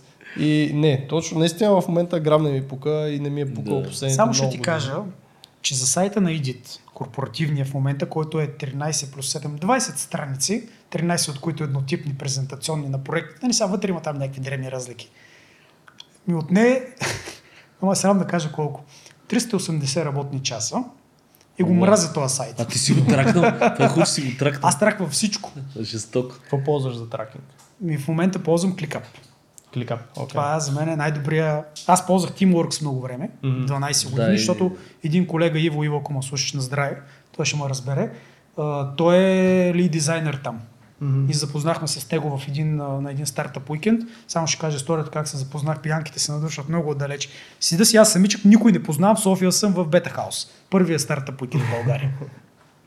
И вече много вземе ми кряка жабата, ма не Васко. Само. Друга Той, е- той е на барабаните. Друга жаба взе да кряка. И много ми се пие. Вече има такова неудобно. Ми па той е coworking space. Няма бар да отида си купа нещо. И викам, сега отида си взе една бутилка литър Джак и да си я сложиш до мен. Не върви. Не върви такова тъпо е. И се изправям аз, защото малко ми штрака шайбата и викам, абе някой да вържим за една, някой джентълмен да вържим за едно уиски. И Иво така щупи ръката, аз, аз, аз, аз, аз, аз. Винаги намираш сродни души на не- невероятни места. И идва при мен калеле въртле, толкова ми се пипа ми неудобно. Аз като ти кажа, Е, винаги да. намираш Long story short, тогава сме приятели с него, между другото, Жестоко. през всяка възможност хода в Велико Търново, той е къде в Пловдив се обажда. Та така де той е, той е лид дизайнер на Teamworks. Жестоко. Добре дошъл е, много, между добре дошъл е да заповядаш. Почнаха трима души, ами ще ти дам контакти, да, той е много интересна персона, да дойде да ви разкаже няколко работи. Те, те са почнали като трима души, сега имат сграда за примерно 50 милиона долара в Ирландия. Не, не, ог- огромни са. Та, ползвах го това много дълги години. Те, между другото, почнаха да въвеждат някакви много странни финансови политики. Буквално си ме изгониха и аз от няма какво да правя. Викам, чай си погледам какво да ползвам, какво да ползвам и паднах на ClickUp. И той като Webflow е любов в пръв поглед. Аз съм влюбен в тази Task Manager. Тоест, той ми обединява всичките нужди на едно място. Включително съм си направил вътре CRM за клиентите, Страхотно. за проектите, автоматизации, кликботове, всякакви други глупости. Просто аз не знам нещо, което на мен да ми е потрябвало и той тия пичове да го нямат. И да е направено супер яко човек. Всичко инлайн се редактира, нищо не търсиш, отдолу ги пинваш, абе, мадафак. Но траквам всичко. От 12 години, защото билвам на час. Нали сега вече Правиш ли горе-долу шифвам. ретроспективи на това нещо? Да. да видиш. Си, си, между другото, месечни годишни анализи. и знам кой проект колко ми е излезнал, къде ми е на плюс, къде ми е на минус. Това е толкова ценно и дизайнерите, младите, Да. казвам, не го разбират, защото Че много често... стар, бе, и пак не не, а, много често се среща следното нещо. А, не имаш си фрилансър, примерно, както на нас ни помагат и външни примерно, изпълнители, и му кажеш, добре, колко време ще ти отне? Ми не знам. А добре, как да го бюджетираме, смисъл, как да го видим сега това? А колко, колко е на час? Ми не знам, аз нямам идея. Ти кажи. нали? И ти сега, Значи, сега да, от бизнес гледна точка това е пълен абсурд да не знаеш. И това, това, това, това изглеждаш като много голям аматьор. Ти може да си най-добре на света, няма как да не знаеш. Да, абсолютно е така. Аз, между другото, на колегите ще им дам а, моят, моя ноу-хау как го правя. Аз знам сходни проекти колко са ми отнели. Обаче не ги бюджетирам на твърдо. Тоест, аз им казвам, проект подобен на този, да кажем за e-commerce, сега правих един редизайн, проект подобен на този, на мен ми отне 250 часа да го редизайн. Нали, плюс-минус, вашия може да е малко повече, малко по- по-малко. Точно така. В договора вписваш пакет от 200 часа. И плащаш, взимаш авансово плащане за 200 часа. Ако излезне повече над тия 200 часа, обосноваваш, що излиза повече и таксуваш допълнително.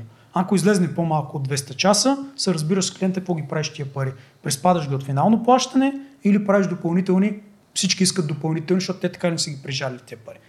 Нали, об- общо взето казвам. Тоест, вие се разбирате се едно Той ава- купува пакет. авансовото плащане да, ви, да покрие някакъв конкретен Пакет а, от часове, да. но да знае, че ще има допълнително плащане, което Точно така. евентуално или Точно ще влезне в този пакет, или Да. ще надхвърли. Като, тъй като траквам от много дълго време, случвало ми се да излизам с не повече от 6 до 8%.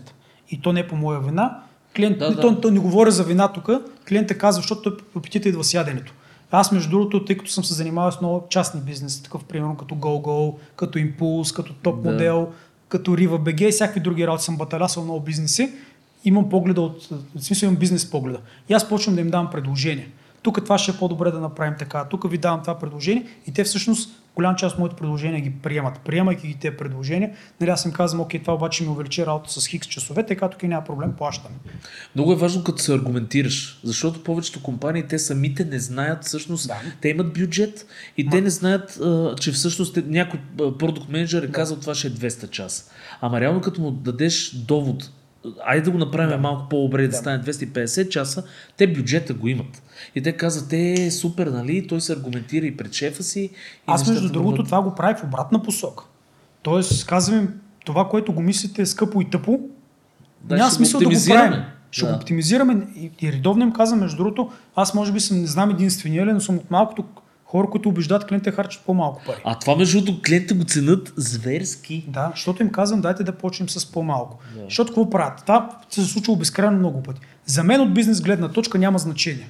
Аз като не работя за този клиент, ще работя за следващия след него. Тоест, се. мои часове са пълни. Обаче, Ама ако е доволен задоволеността на клиента е нещо много по-важно. Им казвам пичове или мацки, нали, образно казвам. Не се обиди някой. Това, което искате скъпо и тъпо, няма смисъл да го правим. Дайте да започнем с нещо по-малко. Защото имам много клиенти, които ми казват, ама те са наплащани от предишни конструкции. Дай да заложим, защото някога в бъдещето, може би да кажем, ще правим блок. И аз им казвам, значи някога в бъдещето, когато дойде този момент, а той никога няма да дойде и съм готов да сложа 100 лева на масата за това нещо, ще ви го направя допълнително. Сега ще го приспаднем от тази цена и тия пари може да ги използваме за това и това и това и това. Ама, сигурен? Значи, доверете ми се, игра съм го този филм.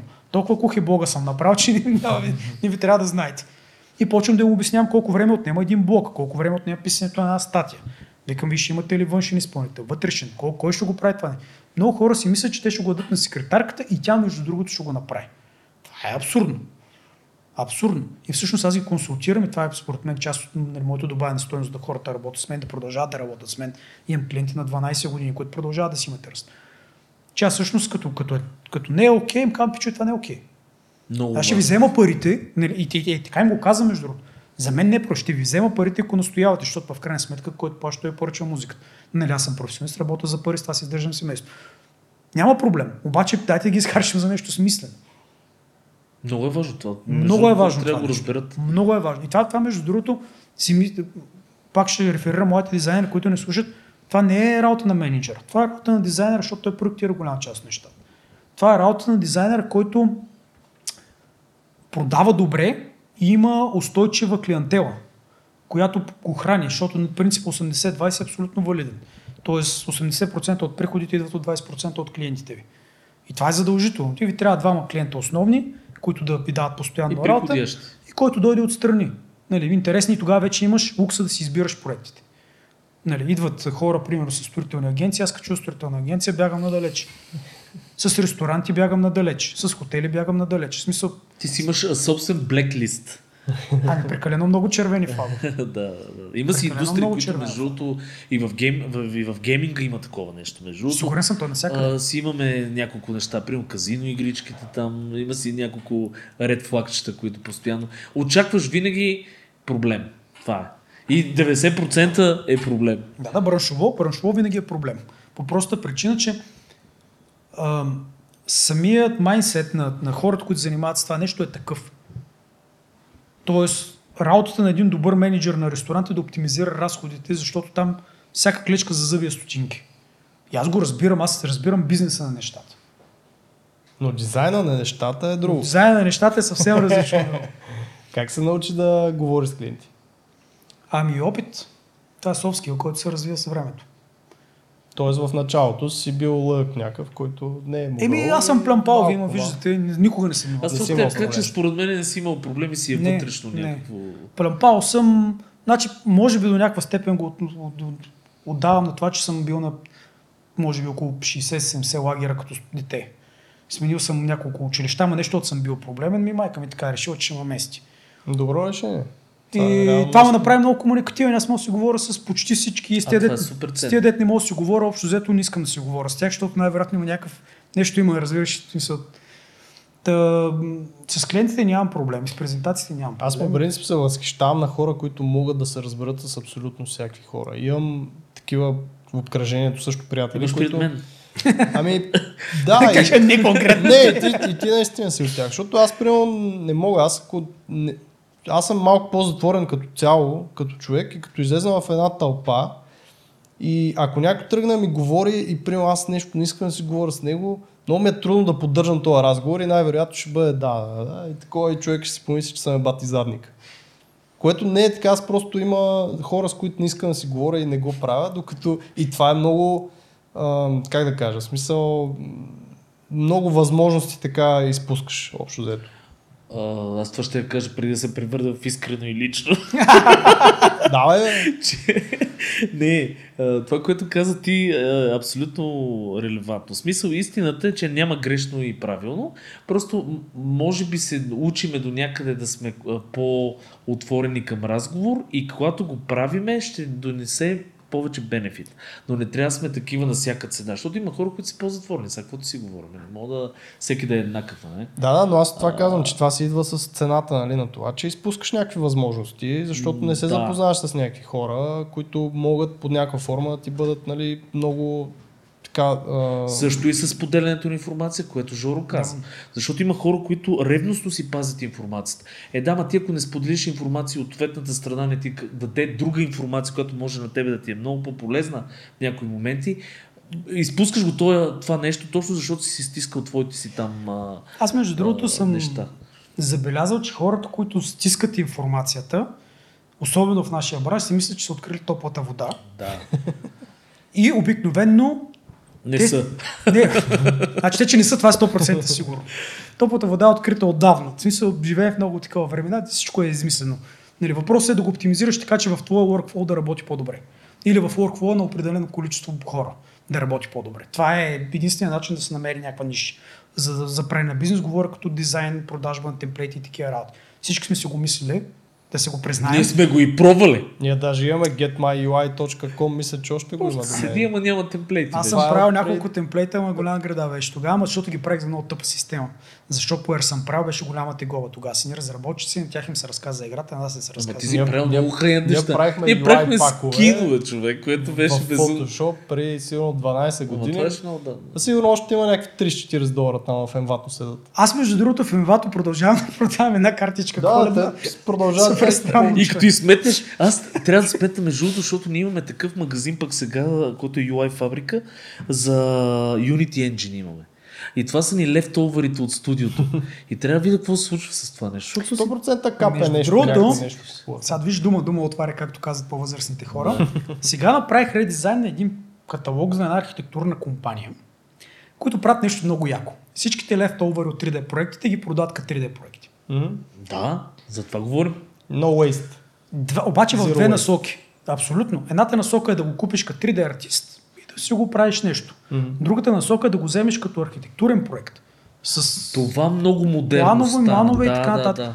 И то пич го обясни, а, собственика го обясни много готино. Ти вика няма да построиш тази къща, но тя ти е една бланка конструкция, която ти спестя страшно много пари и реално а, само я модифицираш след това. Тоест ти си взел на 90% това, което ти харесва, не имаш си студио, конструктори, и да, така особено, нататък. защото ако го продават в чужбина, нали, те трябва задължително да мине през там лицензирани конструктори, обаче всъщност Но това той в свършва... България е така. Навсякъде е така, да. И да, в крайна сметка не може да соли по строят къщи, се избием половината от падналите къщи. Но идеята е такава, че всъщност това е супер бизнес. Между другото и стана адски модерен и на потребителя му спестява адски много проблеми. Защото ти да ги събереш всичките тия, да отиваш, търсиш архитект, път той прави неща, ала бала. Ти си харесваш наистина план, който е готин дизайн и го отиваш после само да ти го моднат дед викаш Да. ти и да ти го правят. А вътре си има всичко електротехник, електро там Да, да, плана, разпределение, всичките, тока, вейка, всичко. всичкото, което. Не само това, ти го купуваш готово. Тоест, ти го имаш в главата си, обаче не можеш да го обясниш на архитекта. Да. А така го виждаш, казваш, Е, е, това е, е, това ми трябва. Само, че примерно искам прозорците са малко по-големи, към примерно моето естество на парцела, защото това разбрах, аз докато работя с него, това пък е друго нещо, което много получавам от работа с клиенти. Разбирам от много неща. Не, не че разбирам такъв като някакъв пишман майстор, обаче вниквам много в естеството на техния бизнес. И всъщност той ми разказа, че естеството на терена е супер важен, в който има логика, ама нали, трябва да се замислиш по този въпрос. И той казва, окей, купуваш го това, ще кажеш, естеството на моят терен не му позволява тази къща да е 100 квадрата, ще направим 130 или 80. И примерно искам прозорците са малко по-големи това се модифицира. Но ти вече имаш 90% от нещата готови. Така ми харесва покрива, така, така позициониране, А и това верандата. премахва нашия така а, добър страх от а, белия лист в този случай, Да. защото То, започва това му е идеята нещо, според мен. Наистина това, което каза, ти го виждаш и можеш много повече да си го представиш. Да. Отколкото това е като Pinterest, едно да си скролваш някакви Мгм. неща, ти не знаеш, като видиш една картинка, ти не знаеш, че е било възможно това нещо да изобщо да го има. И тогава си го харесваш. Което е супер яко, да. Абе, живеем страхотно време в момента, наистина, в смисъл. Тулове, работи, COVID, информация. локдаун. Его, това, това е половината Чер, чаша. черния облак. Е, сега Никола се смее тук отстрани. Половината чаша пълна и половината чаша празна. Е, ето, правим Правим цяла ли една чаша? чаша? Ето, дизайн на Правим нещата. чаша. Трябва да има и двете. Но да, а, хубавото е, че колкото повече техническите и този кофти и черния труд, как да кажа, черноработническия труд се оптимизира от софтуер, толкова повече творците ще имат време да правят по-яки неща. И всъщност това ще се завихри, защото ние в ноу-кода това говорим. Вече има ноу-код инструменти, построени с ноу-код инструменти. Как се казва ноу-код на втора. Това е, кажи го бе, как се каже Терминатора. Това основния AI-то, основното на Терминатора, как се каже, няма значение. Skynet. Skynet. Skynet, да. Това е Skynet, бе, човек. Те почват сами да се билдват. Ама не, не, той не е сами, просто ти ползваш, примерно, Webflow, за, да за да построиш со, софтуер, който е пак ноу-код. Сами ще е вече друго, брат. След време просто ще му диктуваш там какво, Какво трябва да прави. мислиш за AI-то и не визирам Mid Journey тия в момента тулове, има една теория, нали, които много се плашат UI, не, UI артистите, че Figma, не знам дали знаете, но примерно 70% от темплейтите световен мащаб са в Figma.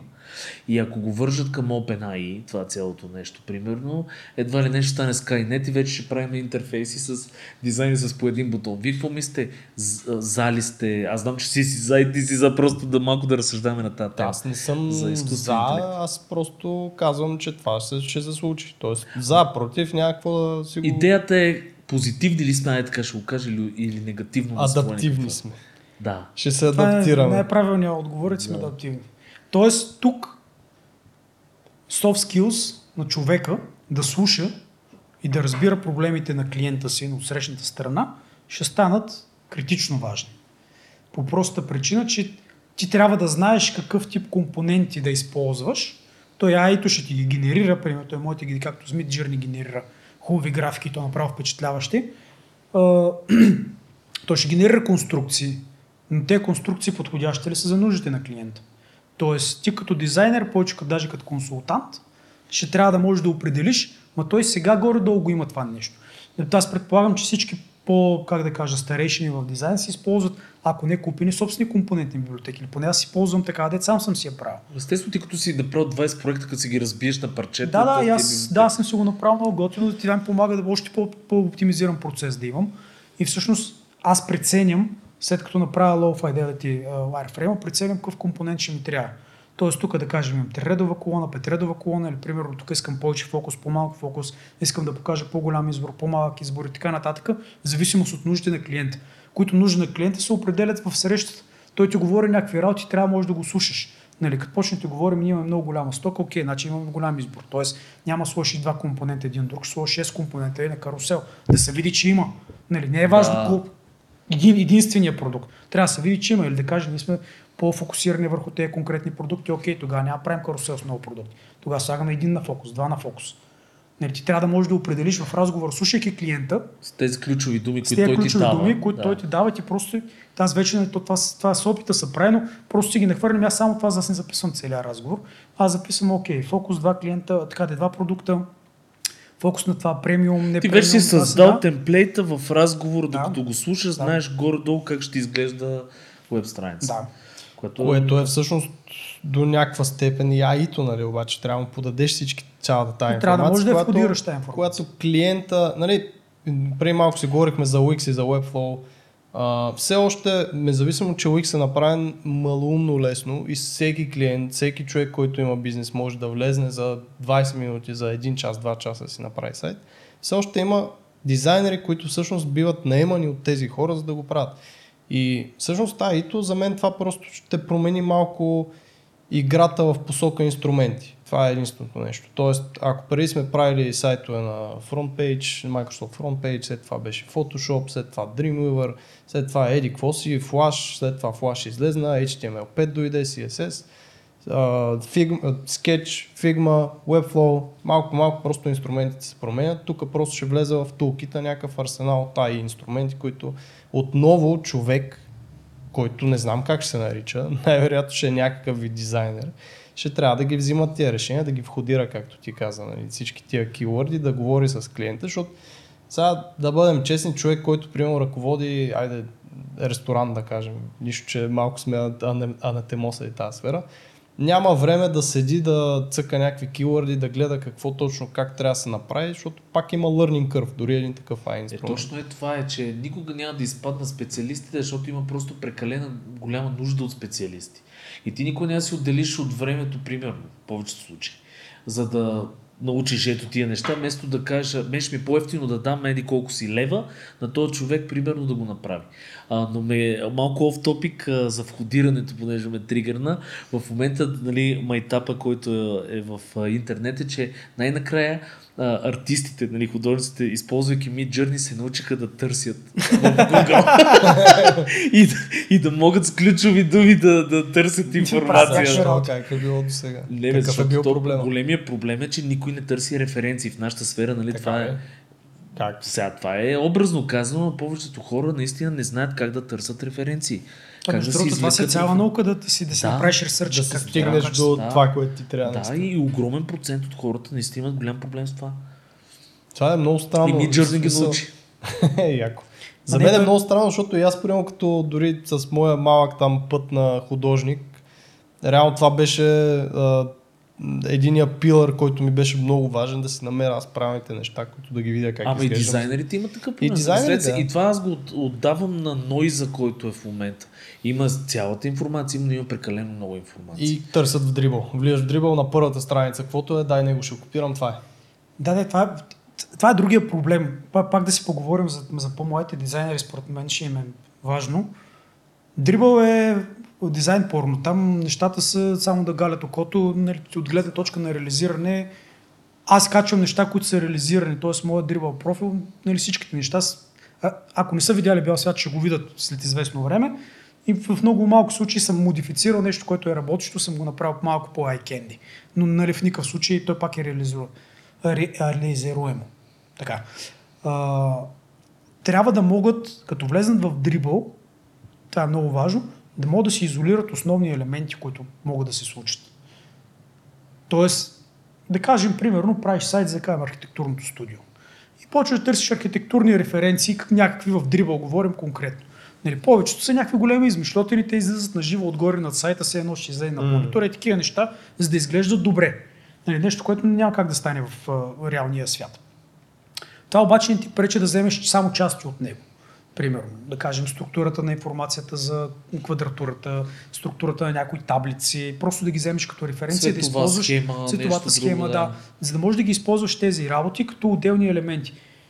Аз не говоря да ги копираш, а по-скоро да ги използваш като референции.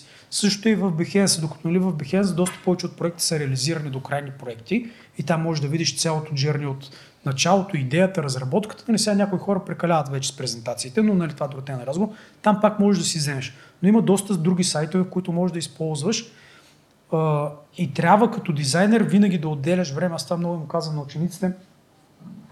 Извинявайте, винаги да отделяш време за ресърч. Няма как ти да стартираш проект, който накрая да очакваш да, се, да стане як, ако ти не отделиш достатъчно време за, за, за проучване, за гледане, за събиране на референции, за тестване на различни цветови схеми, ако щеш, различни структури само на елементите. Те, те много хора говорят за Atomic дизайна, дори между другото учениците знаят за това нещо. Знаят какво представлява, обаче не знаят как работи, не знаят как да го ползват. Те си мислят, нали, че почват от едното, стига до другото, а то всъщност процесът е малко, по, малко по-объркан и не е толкова линейен, колко те си мислят. Така че поручването си е съвсем друга тема на разговор, нали, но, но за, всички, за всички дизайнери, които искат да бъдат дизайнери или които искат да бъдат по-добри дизайнери, поручването е фундаментално важно. Фундаментално важно, за да можеш ти да имаш накрая оригинален продукт. Един от симптомите, които аз разпознавам в себе си, когато скипна или го малко претупам точно тази фаза с проучването, един от симптомите е, че ти по средата на проекта просто много се луташ. Mm-hmm. Тоест, много опитваш това, опитваш онова. То вече стават примерно една седмица след дедлайна, обаче ти още се опитваш някакви работи да пробваш. И това идва наистина от проучването и слагане на някакви граници в самото проучване, докато го правиш това нещо, да имаш посока, което е много важно, защото нали, отново малко да се върнем на това дизайн изкуство. Дизайн е нещо, което имаш някакви ограничения, което трябва да те води в някаква посока, докато изкуството нали, не е. А, нещо исках да кажа и не се сещам какво беше. Аз тук ще използвам дупката, докато си помислиш Давай. да кажа, че също и да каже стоп е много важно. Защото нали, го има Да. и другото, че хората прекалено много се а, влизат в дълбочина в дадено нещо, почват да се лутат. И това не е винаги позитивно нещо. И трябва човек да каже стоп. Стоп да кажеш и на ресърча, защото го има и други моменти. Има хора, които прекалено много ресърчват. Това дори аз съм влизал в такъв луп. И, и, и всъщност ти изяжда от времето, което ти ще трябва да прекараш в истинска работа. Седих се какво ще да кажа. Те ще да е много яко да да има някакво чек маркче или нещо, което да индикира в Behance и в Dribble, че проекта всъщност е реален и Live. някой да го е прегледал Е, и дали е горе-долу поне подобен. То може да се види, бе, ако има линк накрая и видиш сайта Да, да, но въпросът е, че когато гледаш, като сърчнеш нещо и гледаш Това както ти го даде за, за Webflow, дет светва в зелено, Да. някакво е такова, е, би било много яко. Защото най... В момента това, което най-много ме дразни в Behance е, че когато влезна и търса някакви неща, ресърч за сайтове, за апове, за какво ще да е, за брандинги, много голяма част от тях са студентски работи. И тези студентски работи, нали, понеже са начинаещи явно хората, структурирано е кейс study, то окей, имаш а, iCandy е. типографията ми, Да. то дори, нали, понеже са начинаещи, не е толкова iCandy, но, но е супер дълго и ти не си, не знаеш, нали, това е реализиран проект ли е, не е ли студентски ли е, не е ли... Просто трябва да го скролнеш целия, да видиш дали има линко или ако няма линко, аз съм понякога съм сърчвал в Google, някои неща са реализирани без да има линк в проекта, което не го разбирам, но е така. И в Behance това ме напряга супер много в момента, че много от, И да, от кейс стадитата са са- студентски. Само има такива, смисъл, каталози, като как се казва, Шилапа Ninja, където са си да, само лайв. Са вече сайтове. лайв неща. Да, там Но с- CSS нещо друго да- искам да кажа, между другото, знаеш аз как се ограничавам времето за ресърч? То е не е процентно да кажем колко съм естимирал проекта. Аз защото в XD работя въпреки че съм им дал време, само скоба. Сега съм им дал си време. Дал съм им време на, на Adobe, сега нали идва конференцията Макс ноември месец. Да. Ако не отговорят на много, много изисквания, които имам, май ще ходим към, Хикс. към, към, към фигмата, ще ходим. Така затварях скоба, затварям скобата. Как се ограничава моят ресърч във времето, защото това е много голям Проблем. много голям Да. проблем е да влезеш в лупа на много 100 ресърчи. Чакай още малко да видя, чакай да видя за други идеи. Аз имам един прозорец в XD2, който е, сега не мога да ти кажа точно колко е, примерно 5000 на 4000 пиксел. И си правя ресърч, докато не го напълня. Тоест, то мудборд, Да. е, докато не Да. наредиш картинките в Напъл, този прозорец. и напълна, ли спираш. го, напълна ли го спирам. Това е интересно. Аз 5 на 5 ги правя. И между другото.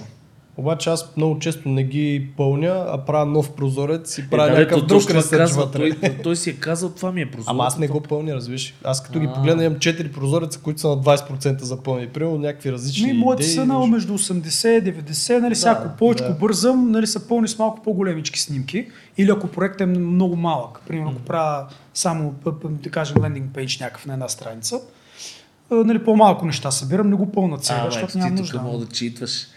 Ги ресайзаш и, да ги- и, и, ако си много такъв, ще почнеш да ги правиш и такива, взеш се да ги И редиш. фигмата като и екзит гръмна. always такъв зум, нали, зум аут, зум Да, имат супер много мегдани. Не, това е много готино между Ама не другото. точно, защото аз си ги правя между другото 800 по 600 и 1600 по там колко дойде надолу. Съгласих се. За да мога да ги подреда в точни кони, защото ме дразни, ако много разхвърля, но това, това си мой Това е проблем. Е OCD, това е това, да, да, да, OCD-то, не се притеснявай. Това си мой вътрешни Сергей проблеми. също го има. Сергей си прави wireframe-ите с абсолютно същите размери и разположение и всичко, което, нали, как ще бъдат разположени елементите като големина, като колони, всичко е едно към Всичко е едно с wireframe-ите. Всъщност, не, ние го правим поради друга причина, защото в, в, в гейм арта някой трябва да интегрира това нещо. И ние за да не ни чака, реално ние разделяме пак UX и UI, и за да не ни чака да правим там текстурките, Те, камените да, и да, отгоре да. неща, ние си правим wireframe също адски точен, с дори вие шейповете с нещата. само отгоре. Само слапваме картинките, защото ако ни чака да рисуваме да, всяко да, да, пикселче там отгоре, Да, да, това ще мине маса време. Добре, но това ми беше, спомням се от едно време, че беше много интересно. И все още е така. Тъпто, че като свикнеш след това, като направиш нещо по-различно, направо ти вади окото. моите wireframe са, аз отварям е, някакъв артборд, слагам му някакъв грид, дори не го мисля дали ще е 1400, 1200, дали Да, ще бе, е ти макса. правиш диз... все и едно правя идеята, нещо да ти си ги разположа. Да. Да. И самия дизайн изглежда по друг. А ние все едно беше- скинваме, ама той все още е така, ние скинваме реално wireframe-ите Да, да. си после. Което Тоест, е яко, оптимизация е. по Е, принцип да, бе, както едно време нас. правихме такива спрейтове. Същата работа, да. И. Да, той реално просто- сприте се обновяваше точно така в Аз, Photoshop. това не е нещо, което ти се смея, само да знаеш. Аз ти се възхищавам, Ау. защото това реално е нещо, което аз бих използвал и при мен. Звучи яко, наистина ти е едно към едно, защото ти решава някакви Зависи проблеми, за дали не работи в, във вашия случай, защото Еми- във вашия случай според мен няма смисъл това нещо. Аз мисля, Да. че.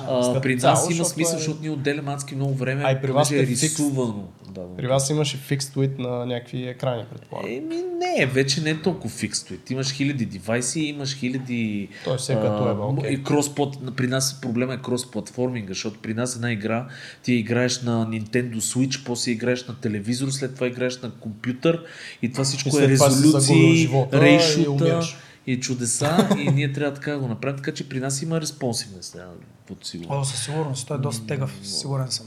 Жоро Да. също играе. Каза, че е той си каза. играе много. Сега игра Dead Cells, между другото, ти може би я знаеш. Е, знам я, ама не съм аз. А, най-интересно, най-големият майтап е, че аз спрях, за съжаление, колекционирам супер много игри, имам адски много игри. Говорим с хиляди заглавия, които съм си купил, всякакви бордови, PC, каквото се сетиш, обаче не ги играя, а ги ресърчвам и то, и то дори само ги преглеждаме така отгоре-отгоре, в смисъл влизаме вътре. Някак си загубих тази страст, че е бях много голям гений. професията и хобито не могат да бъдат едно и също нещо. Бе, има си хора, които до ден днешен са си и двете смисъл. Аз работят към си. време не го разбирам. Тоест как Не. остава... Трябва си, това е също като гледаш филм. Само, че ти управляваш героя. Да, да, ама аз знам, да. аз знам хора, които гледат филми. Кой гледах? А, Елон Мъск, човек, нали, гледах някакъв подкаст с Беше него, изумен, където че той също се е гледал всички сериали. изгледал е всички сериали в Netflix. Направи референции към викингите, към Breaking Bad, към не знам какво си. Пак, и пак уж изглежда много към, заед. към някакви, за някакви игри човек говори, защото аз не, не знам заглавията, просто за това не Това мога вече е тайм менеджмент. Но почна да говори какви игри играе. Към то човек, как, откъде... Добър тайм менеджмент и натрупване. Абе има някакъв бутон, то спира времето, бе, човек. Той че извъзе, извъзе. Спира Добре, времето. хора, да, Да спираме приключваме. А, понеже направихме вече 2 часа и си излизаме от формата, а, последни финални думи, а ние можем да направим още 6 подкаста Може, според да. мен. с- Да, Жоро, толкова много готини неща. Аз каза, мога само да ти благодаря, беше много як разговор, според мен и всички, които ни слушат, ще си така вземат а, доста полезни неща. А, кажи, ако искаш ти нещо финално към... Ти знаеш Ами, аудиторията да. горе-долу. Аз Това е. също искам да ви благодаря, но се радвам, че най-накрая станах част от този готин подкаст. Планирахме те отдавна. Да, ще се радвам а, така вашата аудитория да влезе на NoCode.bg, да се запише в а, Slack общността, ако се интересува естествено това нещо. Как да може да стане това? Горе съм сложил едно бутонче като основен CTA, който се влиза, беше объркан линка, оправен е вече, класика. Добре. А, в блога, между другото, аз защо засяга тази тема? Започна да засягам много дизайн. И UI, UX, защото той е фундаментално важен за, за no-code технологията, реализиране на веб-сайтове. Колежката ми, копирайтерката, нап- си направи собствен сайт в Webflow с моя помощ, съвсем самичка между другото. Смисъл, аз си помагах, но тя си свърши цялата работа. И като я питах кое беше най-трудното, и тя каза да измисля дизайн. Мгм. Това вика ми е най-трудно. Другите работи вика има много готини тутория, гледа ги, оправих се. Обаче за дизайна вика греда. И всъщност сега следващата статия ще ми се казва как да бъдем скучни дизайнери. Тя е провокирана между другото от учениците от Аз мога тук и сега, от събитието, на които всички искат да са много фенси, пока си му обяснявам как да бъдат скучни. Тоест, референцията е да спазват правилата и след това да се научат да спазват правилата и след това да се научат как се нарушават. От тази гледна точка ще бъде, просто заглавието ми звучи интересно. И така, Супер, това звучи много яка статия. Тоест да, следвайте блога, защото ще има Да. доста ценна И, информация. и, и за дизайн, не само за безкодови технологии, т.е. опитвам се да обхвана целият диапазон за един дизайнер, това как да станеш дизайнер, до крайно реализиран продукт. Тоест Супер. from no stack to full stack, както се казва. Да. Линкове долу под епизода. Долу, горе, ние не знаем къде ще са линковете на всяка се търсете линковете абсолютно. Беше ми безкрайно приятно. Надявам се да направим и втори епизод, защото има да си казваме толкова много неща. Следиме много кода. Искам, искам а, да се, не знам, невероятни неща да видя, разбираш ли? Да се създават сами, оттам а, терминатори и така нататък. А, голям съм ти фен, следа и аз блога, обещал си по една статия Също задължително. Задължително. на месец. Статия Това е таргета, стараем се. Супер. Браво. Добре, Чао от нас. закриваме. Чао. Клапа.